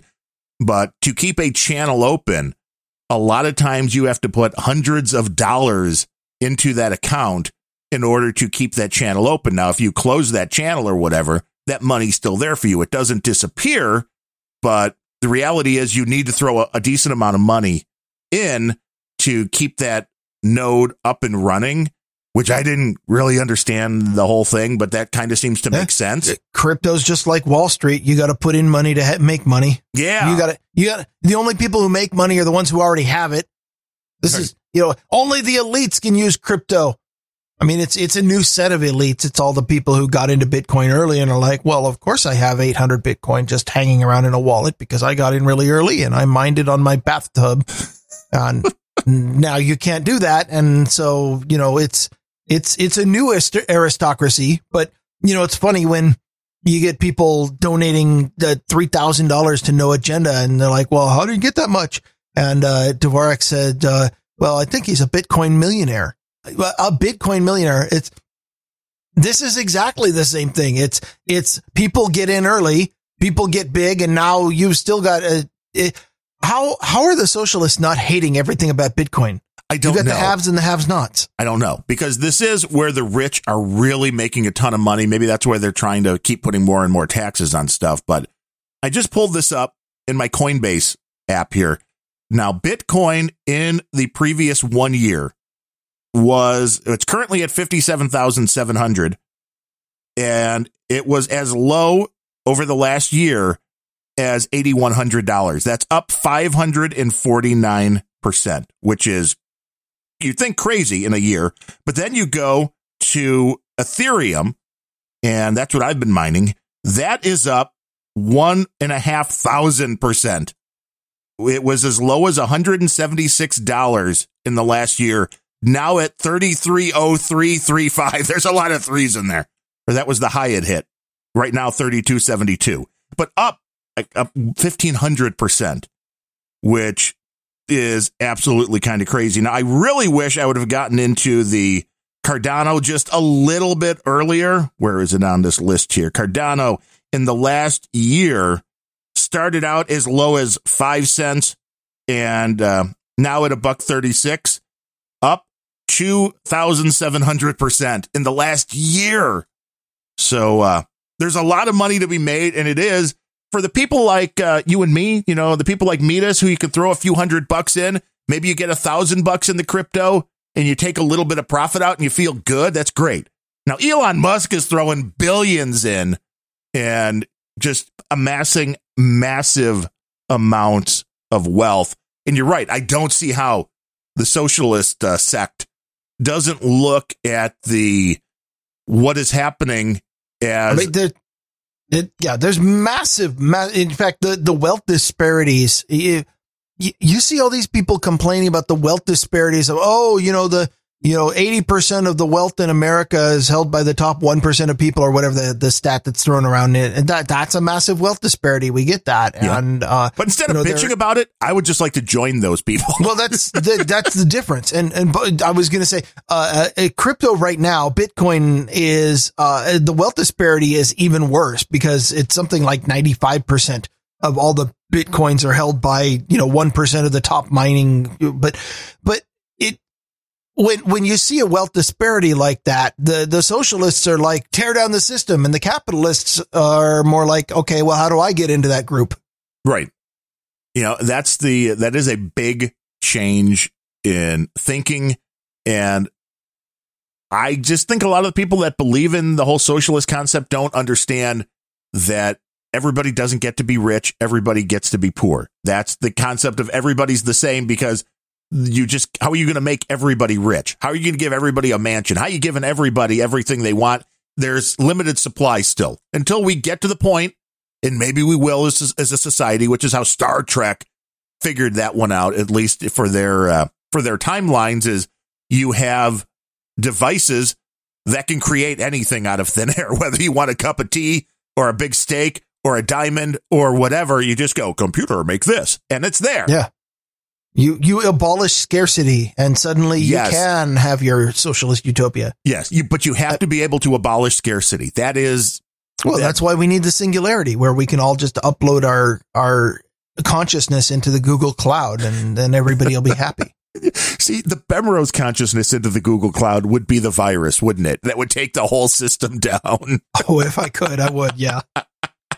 Oh, that would Be be, like, uh, what, fantastic. what's this logic pathway over here? Nobody's going there. I'm going to probe it for a bit. Yeah. Why, yeah. Why is that lighting up all of a sudden? That seems really, that's like the millions of IP addresses that went live five minutes before Joe Biden took office. That, uh, Well, I'm, I'm, I'm not unique though. It's a characteristic of a hacker who's like, this is something really, really beautiful. I wonder how I can damage it. right. Well, no, that's the job. That's what you're supposed to do. Well, But- it, uh, it's the job of a software tester, which I was very good at. But I digress. Oh, Metis says he's up to 4.7 thousand in Doge. Dude, that is awesome. That is absolutely awesome. Um, I've only made like a few hundred bucks on my crypto, so I'm, I'm jealous of the genius of Metis. And that's why you should listen to Fun Fact Friday. I'm sure that he and his daughter Leela give great financial advice that you should follow. And, you know, you probably won't lose all your money. And and you should also listen to Metis Pod, which is uh, the it is the one that comes out almost as often as Maps with Matt. It'll be he's he's putting it together though.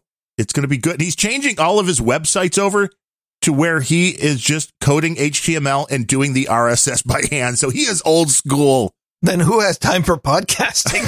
he says it's easy. I, I haven't I haven't be- uh, really gotten into believing him on that part yet, but I appreciate the effort that he's doing, and we also appreciate so whoever sent that Bitcoin. Um, a tribute. Let us know. Send us an anonymous email, an anonymous message wherever, um, and that would be appreciated. But we, next on the list, Kenny Ben, no agenda artist, fifteen bucks. Says I might be getting my shows mixed up, but I have a question. I'm curious, Darren, if you had COVID 19, would you still have gotten vaccinated? No judgment on the jab. XOXO Kenny Ben. I mean, how come, Metis, how come you don't sign the notes XOXO when you send donations into us? That's would be nicer. But uh, no, if I would have had COVID, I don't think I would have seen a need to get I vaccinated. You didn't you claim that you had had it like in 2019 before it was a thing? I believe that I had a coronavirus of some sort. Now, I don't know if that's the same, and I don't know.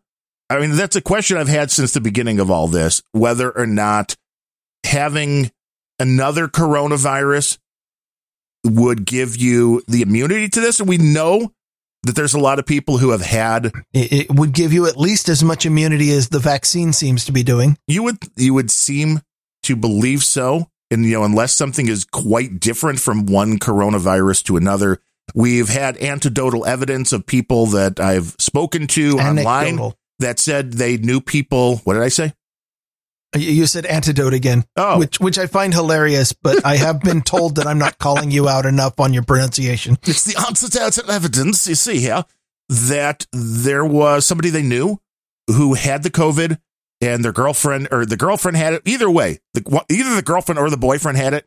They were still sleeping in the same bed. The other one didn't get it. And they didn't have any vaccination or whatever. So there's either a portion of the population who just out of whatever reason was immune to getting this or Well, that that's always true. there's and it depends on why you're immune to getting it. It could be, well, I had a similar thing, although it wasn't exactly the same, but it was close enough two years ago that there could be some kind of antibodies. It also could be that they had fantastic airflow over that bed. that would be really, really good airflow. But whatever I had was the worst sore throat that I had had since I was a kid, and I had strep throat multiple times.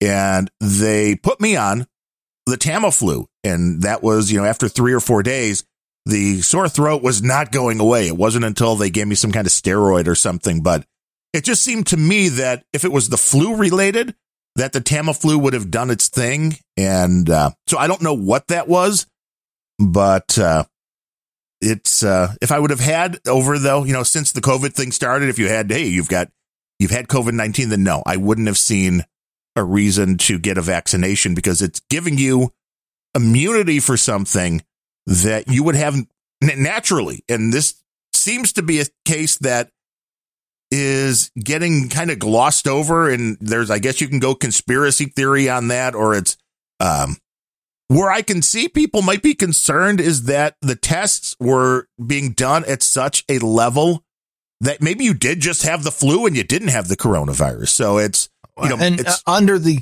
under the assumption that it is the seasonal flu, then there's a good chance you got the seasonal one in 2019, and there's a new one that came out the next year, this last year, and there'll be a new one that comes out. You know, this is uh, the the the cold coronavirus is is normally a cold virus, and every the common cold is well known to be something that mutates all the damn time. It's one of the reasons it's so hard to vaccinate against. Uh, you know, the, the seasonal flu, there's a new one every, and I'm kind of conflating cold and flu, but they behave the same. Um, there's a new one every year because they mutate. And boy, what are we hearing about in the media all this time? But, uh, oh, the coronavirus is mutating. That's what coronaviruses do. Right now They're the- the- seasonal. the difference between that and the flu is the spiked protein. And that though is similar to the common cold and to the previous version of SARS, where if you have a vaccination, which these all claim to be, because they're, the Johnson and Johnson one was not a deactivated bit Uh, of the COVID 19 virus. It was just- a just deactivated clear. something else. everything is called a vaccine today because of political and money reasons. Because if you say it's chemotherapy, you can be sued if it kills somebody. If you say it's a vaccine, you can't be. So everything has to be a vaccine. which the Johnson and Johnson one is. That was what I took. Now, I'm, the mRNA ones, I'm fully with everybody that has concerns over the long term issues with it. But the Johnson and Johnson vaccine was not a deactivated bit of COVID 19. I thought that was kind of interesting. It was from like a cold virus, I think it was. So it wasn't even that, but it was in order to teach your body to defend against the spike protein. This- This is allegedly how this science works, which means yes, and this should also give you protection against the common cold. This should also then, if there are any variants, unless the variant is so radically different that it doesn't have the spike protein, and if it doesn't have the spike protein, then it's not really a coronavirus anymore. I don't know what difference the variance makes because we're being told that the science behind what's going on in both types of the vaccines, but in well, I'm no took- virologist, but I think that the difference that the variants are making is that it's forcing the lockdowns and mask mandates to last a lot longer. And it may be because I don't understand why the vaccine would treat any variant any differently if the vaccines, from everything I've read about the science from the people who have made these, that what they're doing is attacking the spike protein. So it, the variants all have the spike protein. I, I'm just amazed for the people that, you know, again, I will go down this conspiracy theory route that up until, you know, two years ago, nobody knew this existed at all. Then all of a sudden they realized it's okay, it's a coronavirus. But then all of a sudden it was like this, the uh, switch was flipped and now we can tell which variant it is. Oh, we can tell you where this one originated and we can tell you this and this and this. It's like, I don't know. I don't, I don't necessarily believe that kind of detail on it, but uh, I'm sure there are people that are way smarter than I am when it comes to this stuff. But the, the short answer would be no. If I would have thought that I had already been exposed to the virus, then a vaccination would not have made sense. At least to me. Now I understand why people might double up and it's interesting, you know, how this all works. I guess it's because you're not really being injected with the actual virus. So maybe it's okay, but it's, uh, it's questionable. And this is another question that medical science didn't have the answer to. And a lot of people are just doing guesswork on, but everybody's got to make their own decision, which was when I covered it over at Random Thoughts. That was the bottom line. When I saw that Joe Rogan even said, you know, yeah, I was, I was scheduled to get the Johnson and Johnson shot when it was paused. You know, the guy's got enough resources to have more information, I think, than you and I do. And to be able to get different types of treatment. He's a guy that has enough money that if he does get an illness that, you know, he's going to be taken care of immediately and he has the money to have a private doctor fly him, you know, the blood of young children from Zimbabwe, whatever he needs, he can get it. So the fact that he was leaning towards that vaccine, and I told you, the greatest governor in the union, Jay Pritzker, got the Johnson and Johnson vaccine. So I knew it had to be good for us uh, big, overweight white guys. Yeah, but I'm I'm pretty sure that it works differently on lizard anatomy. Ooh, that's a good that's a good point. We should look that up. But also coming in today with some Cardano. 9.883676 Cardano. So it's a very crypto kind of day. I'm digging it. Our buddy Mudpig comes in, and that is uh, for those of you not up on the value of Cardano, that's $13.35 USD. And he sent a note, Mudpig again. Yay, Mudpig. We like Mudpig. Sent y'all my ADA staking reward this time around. Uh, it, I, the, the amount I received made me chuckle. Last episode, you talked about your home NAS.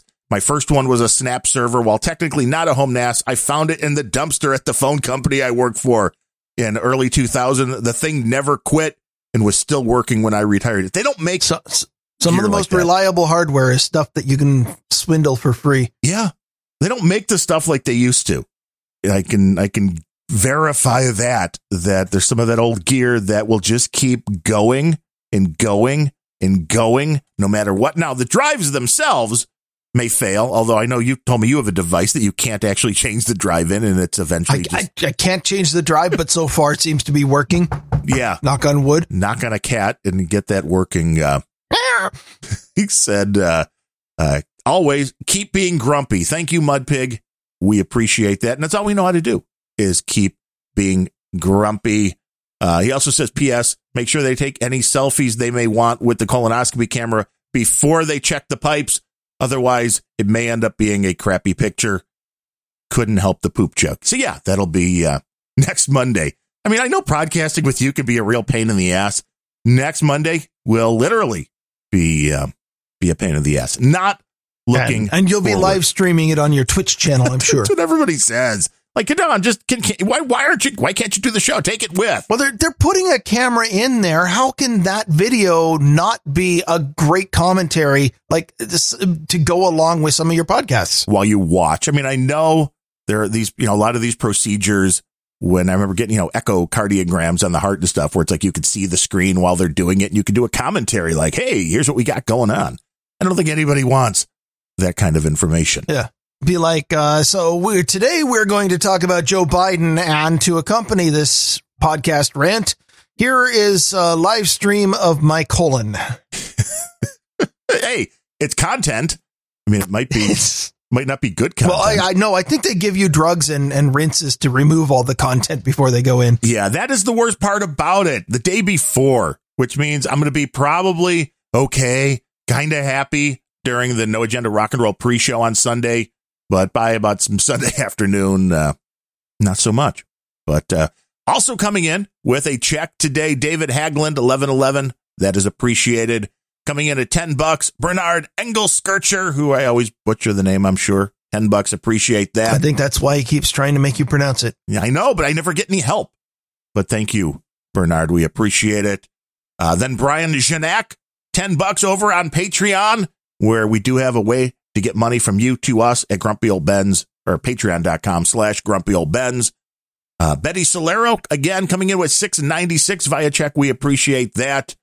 And then the $5 Patreones, Steve E., the Bemrose by Bidet Fund, which is still active. So, uh, you know, speaking of getting a nice clean rear, there's um, there's money being donated for Yeah.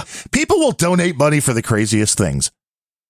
Yeah, see also this show. See also yes, uh, Stephen McConnell, Dennis Woods, and Manischewitz, all the five dollar Patreonies, and we appreciate each and every one of you for supporting the grumpiest show in the universe. If you want to be part of this value for value model, it's a simple system. We do the shows; they're free. You can just pull them out of the ether. And it's up to you if you got value to show that value back you to have to pay ether now. Yeah, well, so that's the, and the gas prices on the uh, the Ethereum just keeps going up. But you can Yeah, pull the shows out of the ether. They're just there. They're floating around on the interwebs, on probably some of those IP addresses that the Pentagon had access to. You never know who's uh, never know who's scraping your data. Yeah. When when you finally sell corn pops, somebody is going to make a hell of a lot of money, but it won't be you. It'll Right. be whoever charged the gas price. Yeah, it is. That's where the that's where all the fun in the crypto comes in. But you can have fun too. Going to grumpyoldbens.com slash donate. You can click the donate button and use PayPal for a one-time or monthly donation. You can use our PO box address to send a check or whatever you want in the snail mail, or you can use one of the crypto addresses, Bitcoin, Cardano, Ethereum. They've all been used now, and we appreciate everybody for supporting us, keeping the microphone sounding good. See, you didn't give Adam bad luck by buying one of those RE320s. It was it was the dimmer switch, which was the most fabulous. How do you know I didn't install the dimmer switch? Ooh, that's true. You have been playing with electricity lately. Yes, So it that- was it was temporary bad luck.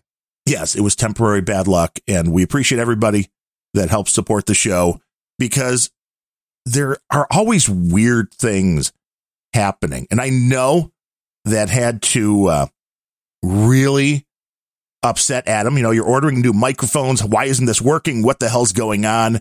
And when you realize it's the dimmer switch in the dining room and the on the level below, I mean, you've got to still be upset, but you kind of have to laugh at the same time. Uh, It's like it, it's like the the general contractor that built the house was trolling Adam. Yes, I think yeah. that's that, No, that's that's the explanation I've got. it was Tina putting the uh, the dimmer switch in just the right position during the show to to set it off. Yeah, when when Adam was telling that story on No Agenda, the the whole troll room was just full of people going, "Oh, yep, dimmers, dimmer switches are RF noisy. Their dimmer switches are terrible for for interference." And like, yeah, well then, I mean, it seems like if you're looking for interference, if if everybody knows that, but at least you know ten trolls did, Then you look like, for a well, dimmer are you switch. checking. Yeah, you look for the dimmer switch, or you you find out why the Which- microphone is picking it up where the other microphone wasn't. The road. Makes me a little bit nervous because the room that I'm in, we converted from the dining room, and it has the only dimmer switch in the house. So play with that dimmer switch. See if you can Well- get the microphone to sound like. I mean, the one benefit I was it's it's an RE320. I bet I can. Yeah, The one benefit I have is is that in all of the time we've been doing Grumpy Old Bens, more than two years now, I don't think I've ever clicked that switch out of the off position. See, and I was just imagining there was a, uh, was it Friends? There was a sitcom where, and there's probably has been this bit done in multiple, uh, in multiple sitcoms where there is a light switch that nobody knows what it does. And then they reveal it's something really stupid or crazy that it's actually controlling. That was kind of my thought with Adam's Doesn't every thing. house have one of those? Maybe, you know, it's the neighbor actually turning something on and off that's setting off the buzz. Uh, you don't know. Like I, I've got one light switch that that uh, we were living here for four or five years before I finally said, you know what, I'm going to start. like I got out my little voltmeter and and put the alligator clips on it, like pulled the panel off the switch and just started tracing wires to figure out where the hell does this go. And I found uh, a, a wall box that was covered up and half Ooh. obscured by weeds on the outside of the house that apparently used to go to a row of lights that went down the driveway that I, I, I've, I've never seen any evidence of lights that like I, you know, once early on, I remember my weed eater hit a completely trashed plastic tube that was down at Right. the end of the driveway. And I think that used to be the lights, but somewhere along the line, somebody went, okay, we don't need driveway lights and disconnected it and put a plate over the wall thing. And so we had a switch that was putting power to that plate and nobody had any idea what the hell the switch did. except for And I'm, I'm of course one of those crazy people who has the multimeter with the alligator clip. So I'm sitting here trying it. you're like, I know it's turning something on and off. Yeah. I just don't know what. I mean, I knew, okay, what I knew was that there were hot wires coming into the switch and there were two more wires that were controlled by the switch going back out. And I just needed to figure out where the other end of those wires were. And also, I was uh, kind of I was kind of surprised that the Podfather. I mean, I know you wouldn't take this on the road with you, but a nice power conditioner to plug all of your gear into would probably kill the interference from a dimmer switch in another room. Probably. So It's, that's uh, always in- something to try. in in in IT, one of the uh, one of the conjectures that we use, and, and by the way, uh, uh, if, if you have a math background, I, I use the term conjecture very uh, intentionally. Um, is that if a cable has one end, then it has another. Um, What if know, it's a loop? uh, then then it doesn't have an end. Okay, so if it, oh, you're right. It has to have one I- end. Yeah, it, it's a bit of a it- it's a bit of a math joke, but maybe maybe I'll explain and ruin the joke. Um, like there is there there is uh, a number of different statements and descriptions you can use to determine how well you understand something. Uh, if it's an axiom, you're just assuming it without proof. Uh, if it is a theorem, then it is something that can be proven from available other theorems and axioms. Um, a conjecture in mathematics or in, in logical systems is a statement that in experimentation seems to always be true, but you can't prove it. So you don't know that it's always true. It just, every time we've tested it, it's been true. And so calling it a conjecture that if a cable has one end, it has another is, is one of my favorite sayings for IT. Because if anybody has worked with a giant tangled mess of cables, then y- you just have to believe that, okay, I found, I found an end to this cable. There's got to be another one on the other end somewhere, but it's not always proved. To understand recursion, you must first understand recursion. Yeah, okay. That was that was more geeky than than I should be. That's okay. Well, This is a nerd filled show, especially when Metis is listening. But uh, we do have some other stories, and I know Yay! we're already running long because uh, it was a great donor segment. We Yeah, we appreciate well, we started the expert segment early. Yeah, and it's it was, it was we have good experts today. Um, the first story, which I kind of uh, did a little celebratory dance on this one because California quite often gets things wrong, but I think California is getting this one right. Um, you you have to dance for that. You must be worn out. I know. How Uh, do you ever have any energy left the- if you dance every time California gets something wrong? No, I mean, if- when they get it right, I dance. That's different. This was a story from The Verge, which said the California Appeals Court finds Amazon responsible for the products of third party sellers. And this, I think, is Ooh, the correct thing. that's that's important. It is. that-. That has an effect. It is because a lot of people don't realize, due to the way the Amazon system is set up, that you're often not buying directly from Amazon. And then if there's a problem, you're like, well, Amazon. And Amazon's like, no, no, just the middleman. But as far as the user experience of the people who are buying things uh, from from their perspective, everything about the Amazon UI, everything about you know, there's there's a tiny little thing in on the page that says sold by so and so. Yes. But you're browsing Amazon site. It is all branded Amazon. It all looks exactly the same as everything else on Amazon. You are giving your money to Amazon yes. and it usually comes shipped in half the time it comes shipped in a box that looks like Amazon. So saying, oh, somebody else is selling it for the purpose of, of legal liability is a bit of a dodge that uh, it, it sounds like they're not getting away with this for much longer. You, that's what, at least according to the appellate courts in California, the main case at issue here was a woman who suffered burn injuries after a hoverboard she purchased on Amazon in 2015 via a third party merchant caught on fire. Amazon argued it was merely a platform connecting customers with sellers, but the appellate uh, appeals court found that there was, quote, a direct link in the vertical which chain of this was? distribution.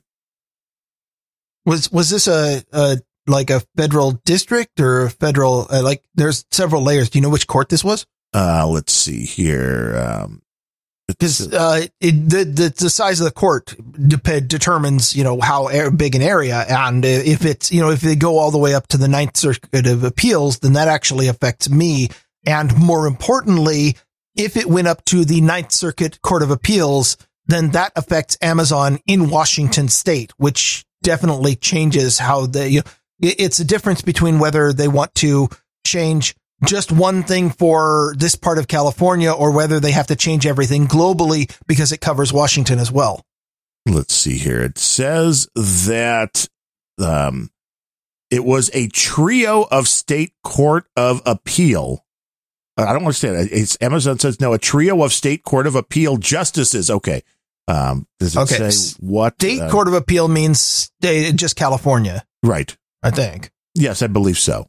Okay. Which I- means it, it could still be going up that line, but this is an Yeah. interesting uh, case. That, I mean, if, if, if Amazon wants to appeal to it, at some point they go federal and at some, you know, and the other thing about the Ninth Circuit, by the way, is, uh, the, we haven't reported much on the Supreme Court here because most of the stuff they talk about is, is, uh, well, I mean, because they're corrupt, of course. Um, but there have been about five cases so far this year where the United States Supreme Court has overturned something that the Ninth Circuit did. And, uh, uh, you know, the, the U.S. Supreme Court doesn't, it, it, it affirms, uh, a district court of appeals far more often, there circuit courts far more often than it overturns them.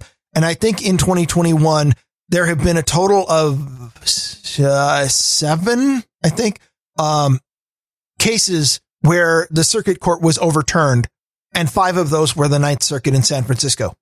well, nice. It's the the Ninth Circuit is is the hands down is the farthest left of all the circuits. Yeah, there's no question there. The lawyer that uh, spearheaded this said Amazon is now certainly informing third party sellers they will have to be adequately insured if they want access to the company's vast customer base. And uh, when asked if he thought Amazon would take this to the California Supreme Court, he said, I hope they do, but I don't think they will. They can read the tea leaves. So uh, it's an interesting case. Well, one reason that Amazon might not want to put pull the you know the California Supreme Court would be one thing, but one reason Amazon might not want to push this federally is uh, they if if they lose in the California State District Court, then that changes what they do in California. But if it goes federal and they lose there, if if say the Ninth Circuit did affirm this, uh, they that would change everything that they do around the world. Right. They might not want that. That could cost them a lot more money, but it is something that people need to be aware of. I talked about having the issue when I bought the Dire Straits box set from Amazon UK, even though it was sold through Amazon US. I mean, I, didn't go to the Amazon UK site, but I purchased it. It came damaged. And then to get it returned was a, uh, was a real kludge. So, uh, you have well, to be you, aware. You, I mean, you had evidence that that whoever was either delivering or packaging these things was apparently playing a soccer game with them. Well, that's how Amazon does stuff with hard drives now. The uh, what was on the doorstep on Friday during the show was the new Dropkick Murphys album that just came out. An album just in a plastic bag. They up until now, everything I've ever purchased on Amazon vinyl wise came in a special box that protected the vinyl. I mean, I don't, I don't think it's just hardware. I, I ordered a, I, I ordered a, a jar of, of antacids on there. And when it arrived, it was a, a, an empty box about the size of my keyboard. You know, the size, right? With, with a bottle inside where you could fit 12 to 15 of these bottles in, but there was one bottle just rattling around inside of an empty cardboard box and the bottle was half full of chalk dust. Oh yeah. Cause it's been, it's been getting a workout. Like I have to take my antacid with a teaspoon. That's not a bad idea. I mean, when you're on Grumpy Old Bens, I suggest a double dose. Yeah. Well, imagine how it is for us hosting. Well, that's, I meant, uh, but there was an article which I thought was interesting as well because we were talking a little bit about the free speech, disinformation. There was an article on Breitbart. I know those crazy right wingers, which talks about how many Google funded organizations are declaring, you know, put it in air quotes, disinformation as a threat to free speech. Now, I knew this would make you happy because we've had this conversation Yay, rhetoric. more than once that free speech is that. It is all free speech. The minute you start saying that disinformation is the thing that is a threat to free speech, then what you're really saying is you have no free speech at all. You can only say uh, it, what other people believe.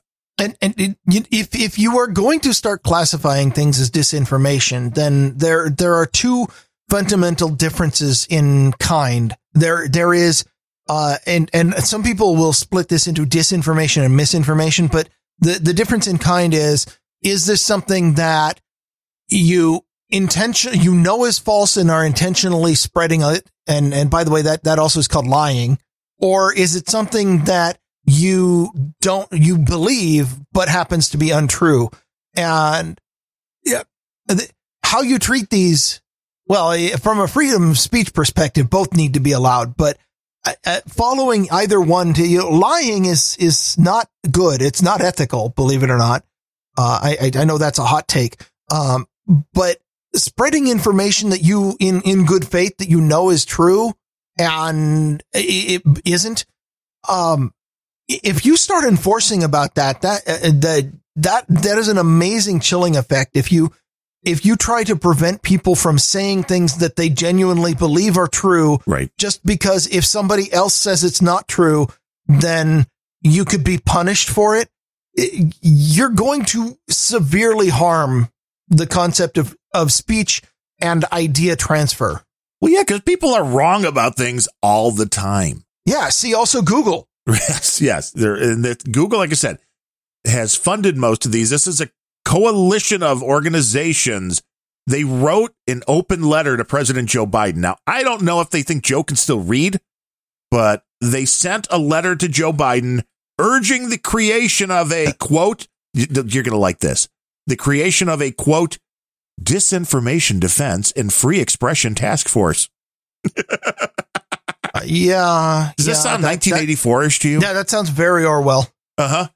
Disinformation defense and free expression Ha- task force. Hashtag make Orwell fiction again. They congratulated Biden on his quote, impressive first hundred days as president. Uh, yeah, I mean, you know, Biden deserves congratulation on his ability to uh, recognize almost two dozen of the alphabet letters on the blocks he's been playing with.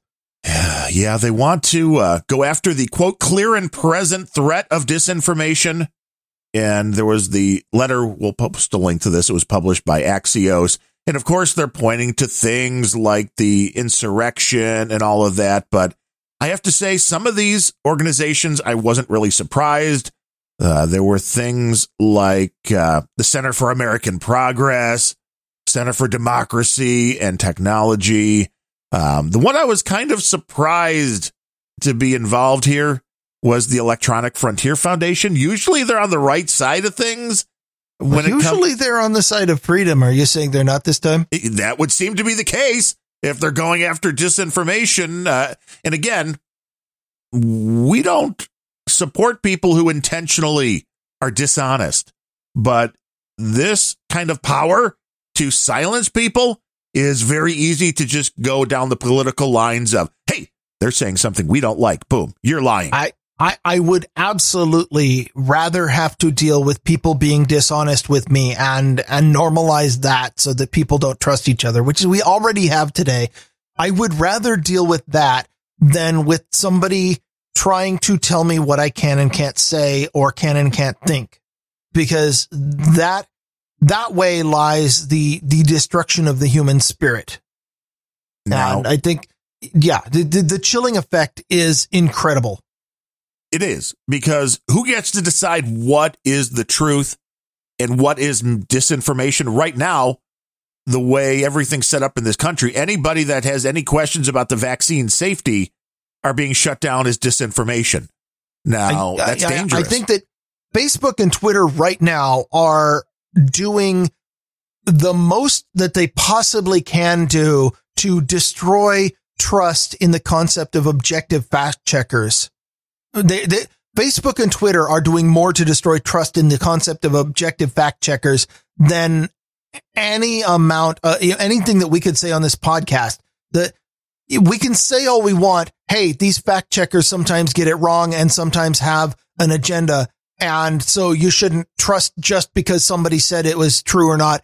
You should still do your own research. We, we can say that and we do say that on this show, but every single time that somebody posts a meme that they saw that they thought was funny or, or posts an anecdote about how, Hey, I got the vaccine and I got a really bad headache and Facebook shuts it down and says, we're sorry, but you're spreading misinformation. Like, no, Right. I really did get a headache. right.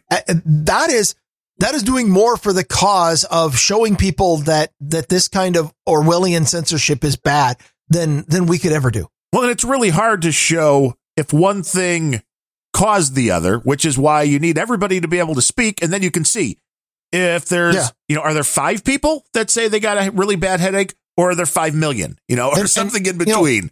Any any statistician knows that the plural of anecdote is not automatically data, but what we're not allowed, you know, but anecdotes are the kind of things that they're they're not statistically useful as data for the most part, but what they are is uh they they are really good signposts that point to the kind of thing you need to collect data on.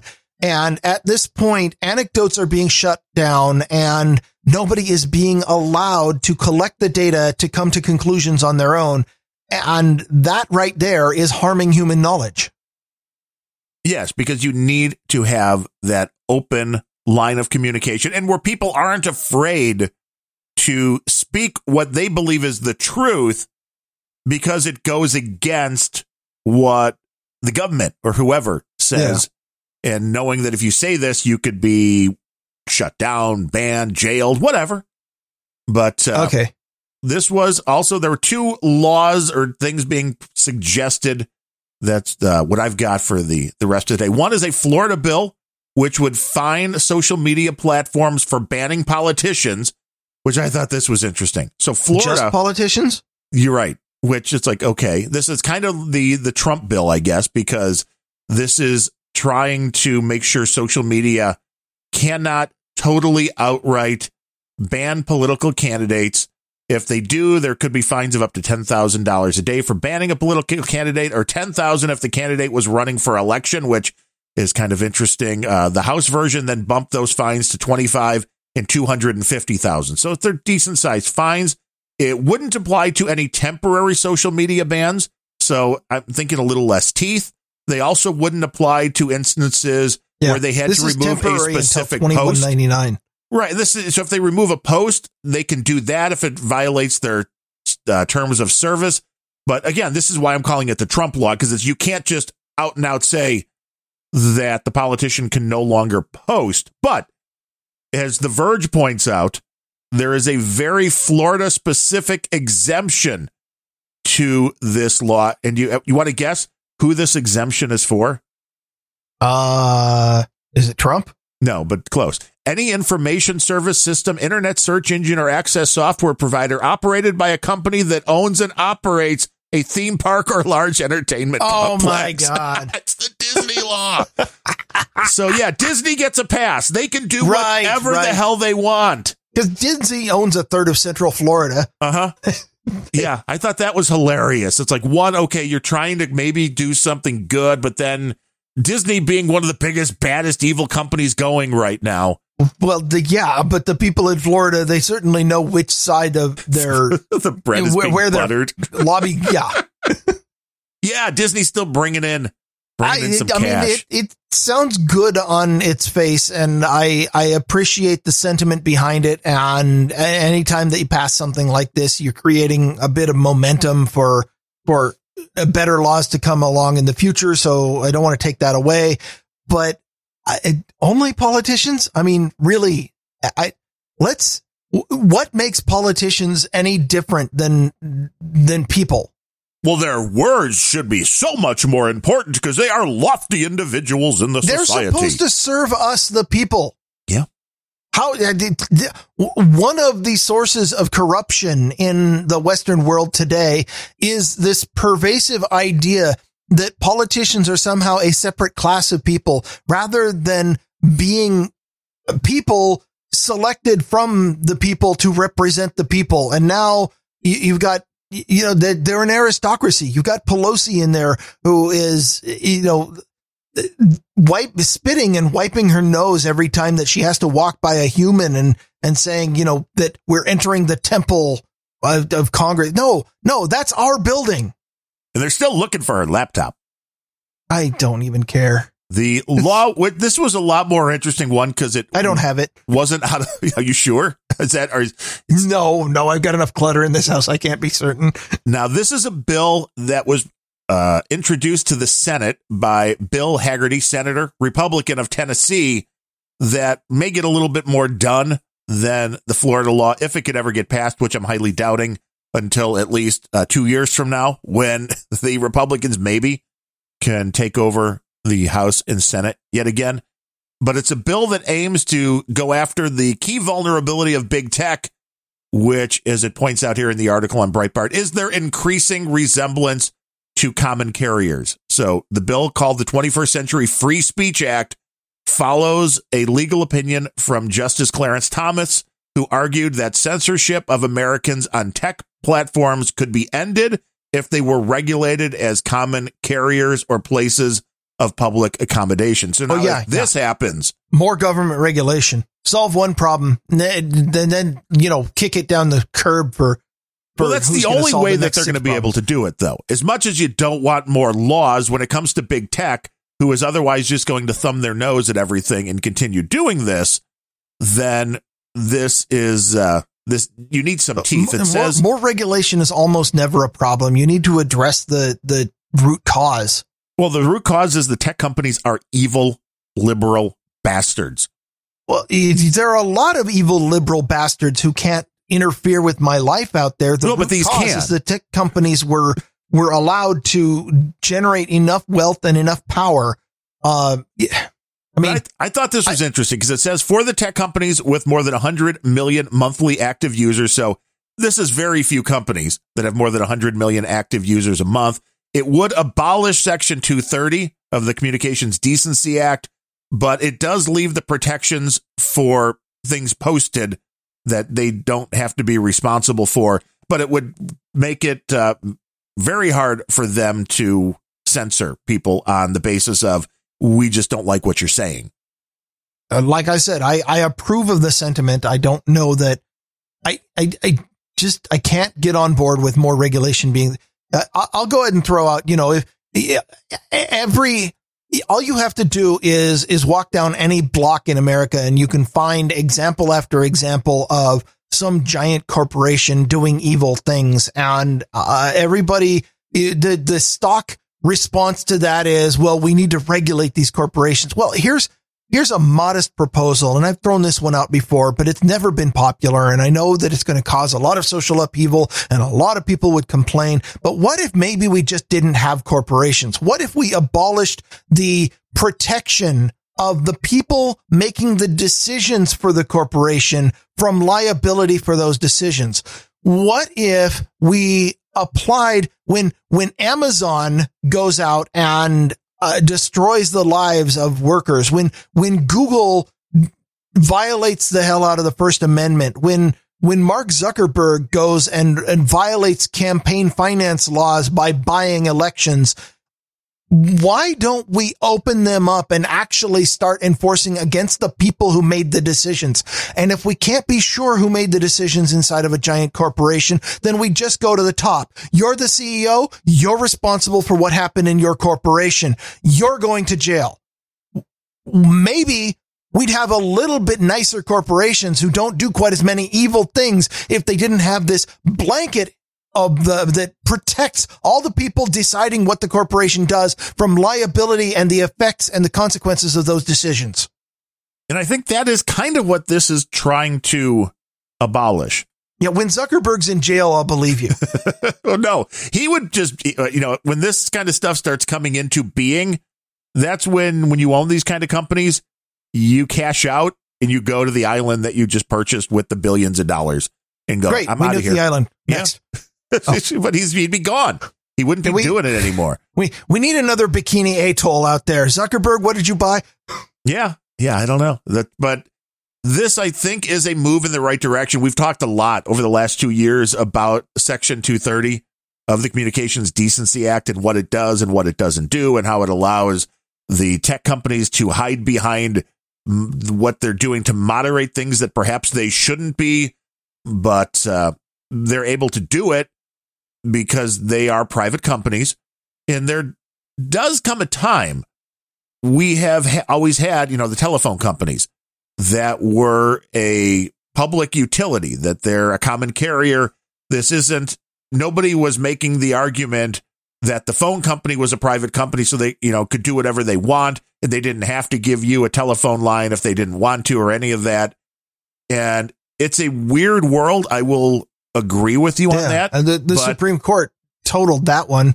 You know, the when, internet has become so popular that some of these companies are to the point to where they're they're acting as common carriers, even though they're saying we're not. Yeah.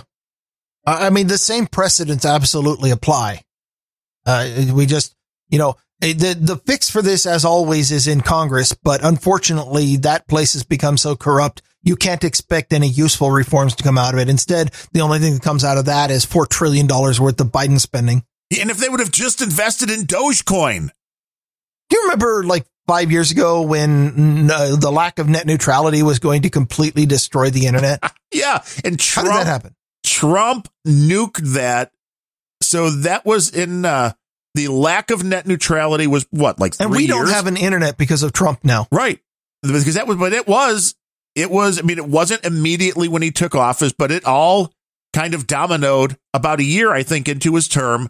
So it went for three years, and I didn't notice any problems at all in those three years of things that were going to go horribly, horribly wrong because the internet was being allowed to act as the capitalist system that uh, it always has been.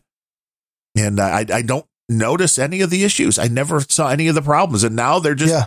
You know, pushing Even- for what we talked about on the last show, which is, oh, we need to give the unfortunate people making under $200,000 for a family, we need to give them free internet because, you know, it's a right now. And if you're going to say it's a right to have internet, then screw Google. They're also a right. They're a, they're a common carrier.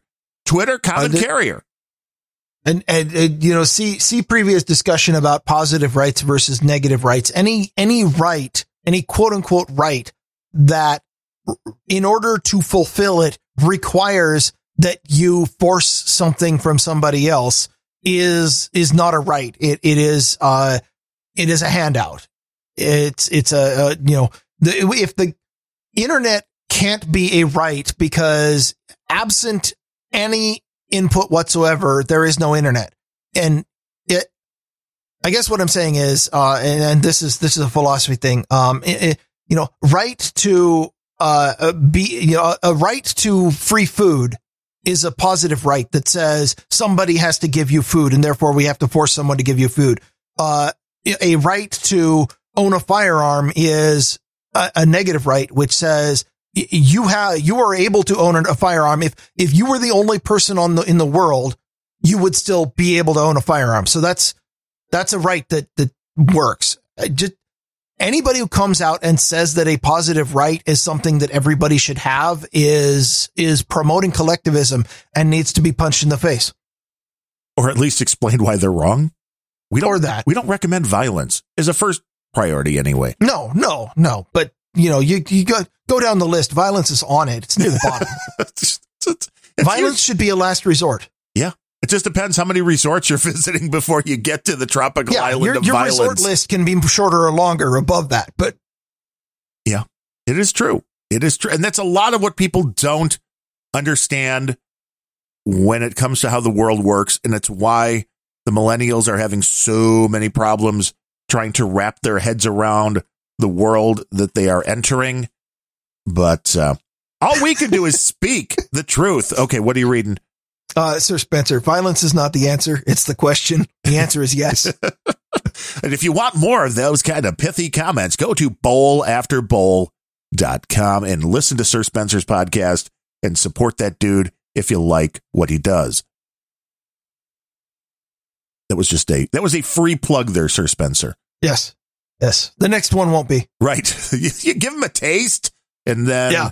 First one's free. yeah, then the the other ones cost. But we have plenty of stuff. We're, we're Grumpy Old Bens. We're, we're your, your local tech drug dealer. Yes, we will give you a little and we will take a lot. I just checked. There's been no streaming sats since we started the show. So everybody's listening Oh, live. okay, we, we're need, done. we need to get streaming sats for the live show because then you're decentivizing if, if you can't get those beautiful sats during the live show. But I know they're working and on we- that. For the live show, we have streaming trolls. Yes, we always have streaming trolls and we will be back on Friday after my COVID test on Thursday. That should be so much fun. And uh, then Monday next week, I'm not sure what's going on. You'll have to ask Sir Bemrose, figure that one out. Maybe by Sun uh, Friday, we'll figure that out. If uh, if there's going to be a grumpy old Bens, since I'll be uh, getting anally probed by an official uh, member of the medical commu- community, I hope. um, but we'll see. But we will be back Friday with plenty more stories and plenty more jocularity. Until then, I am Darren O'Neill coming to you live from a bunker deep in the heart of middle America, just outside of Chiraq, where whatever they make you drink the day before those tests, uh, it's not going to be good. And from America's left coast, where I'm planning my next road trip for April through October, I'm Ryan Bemrose.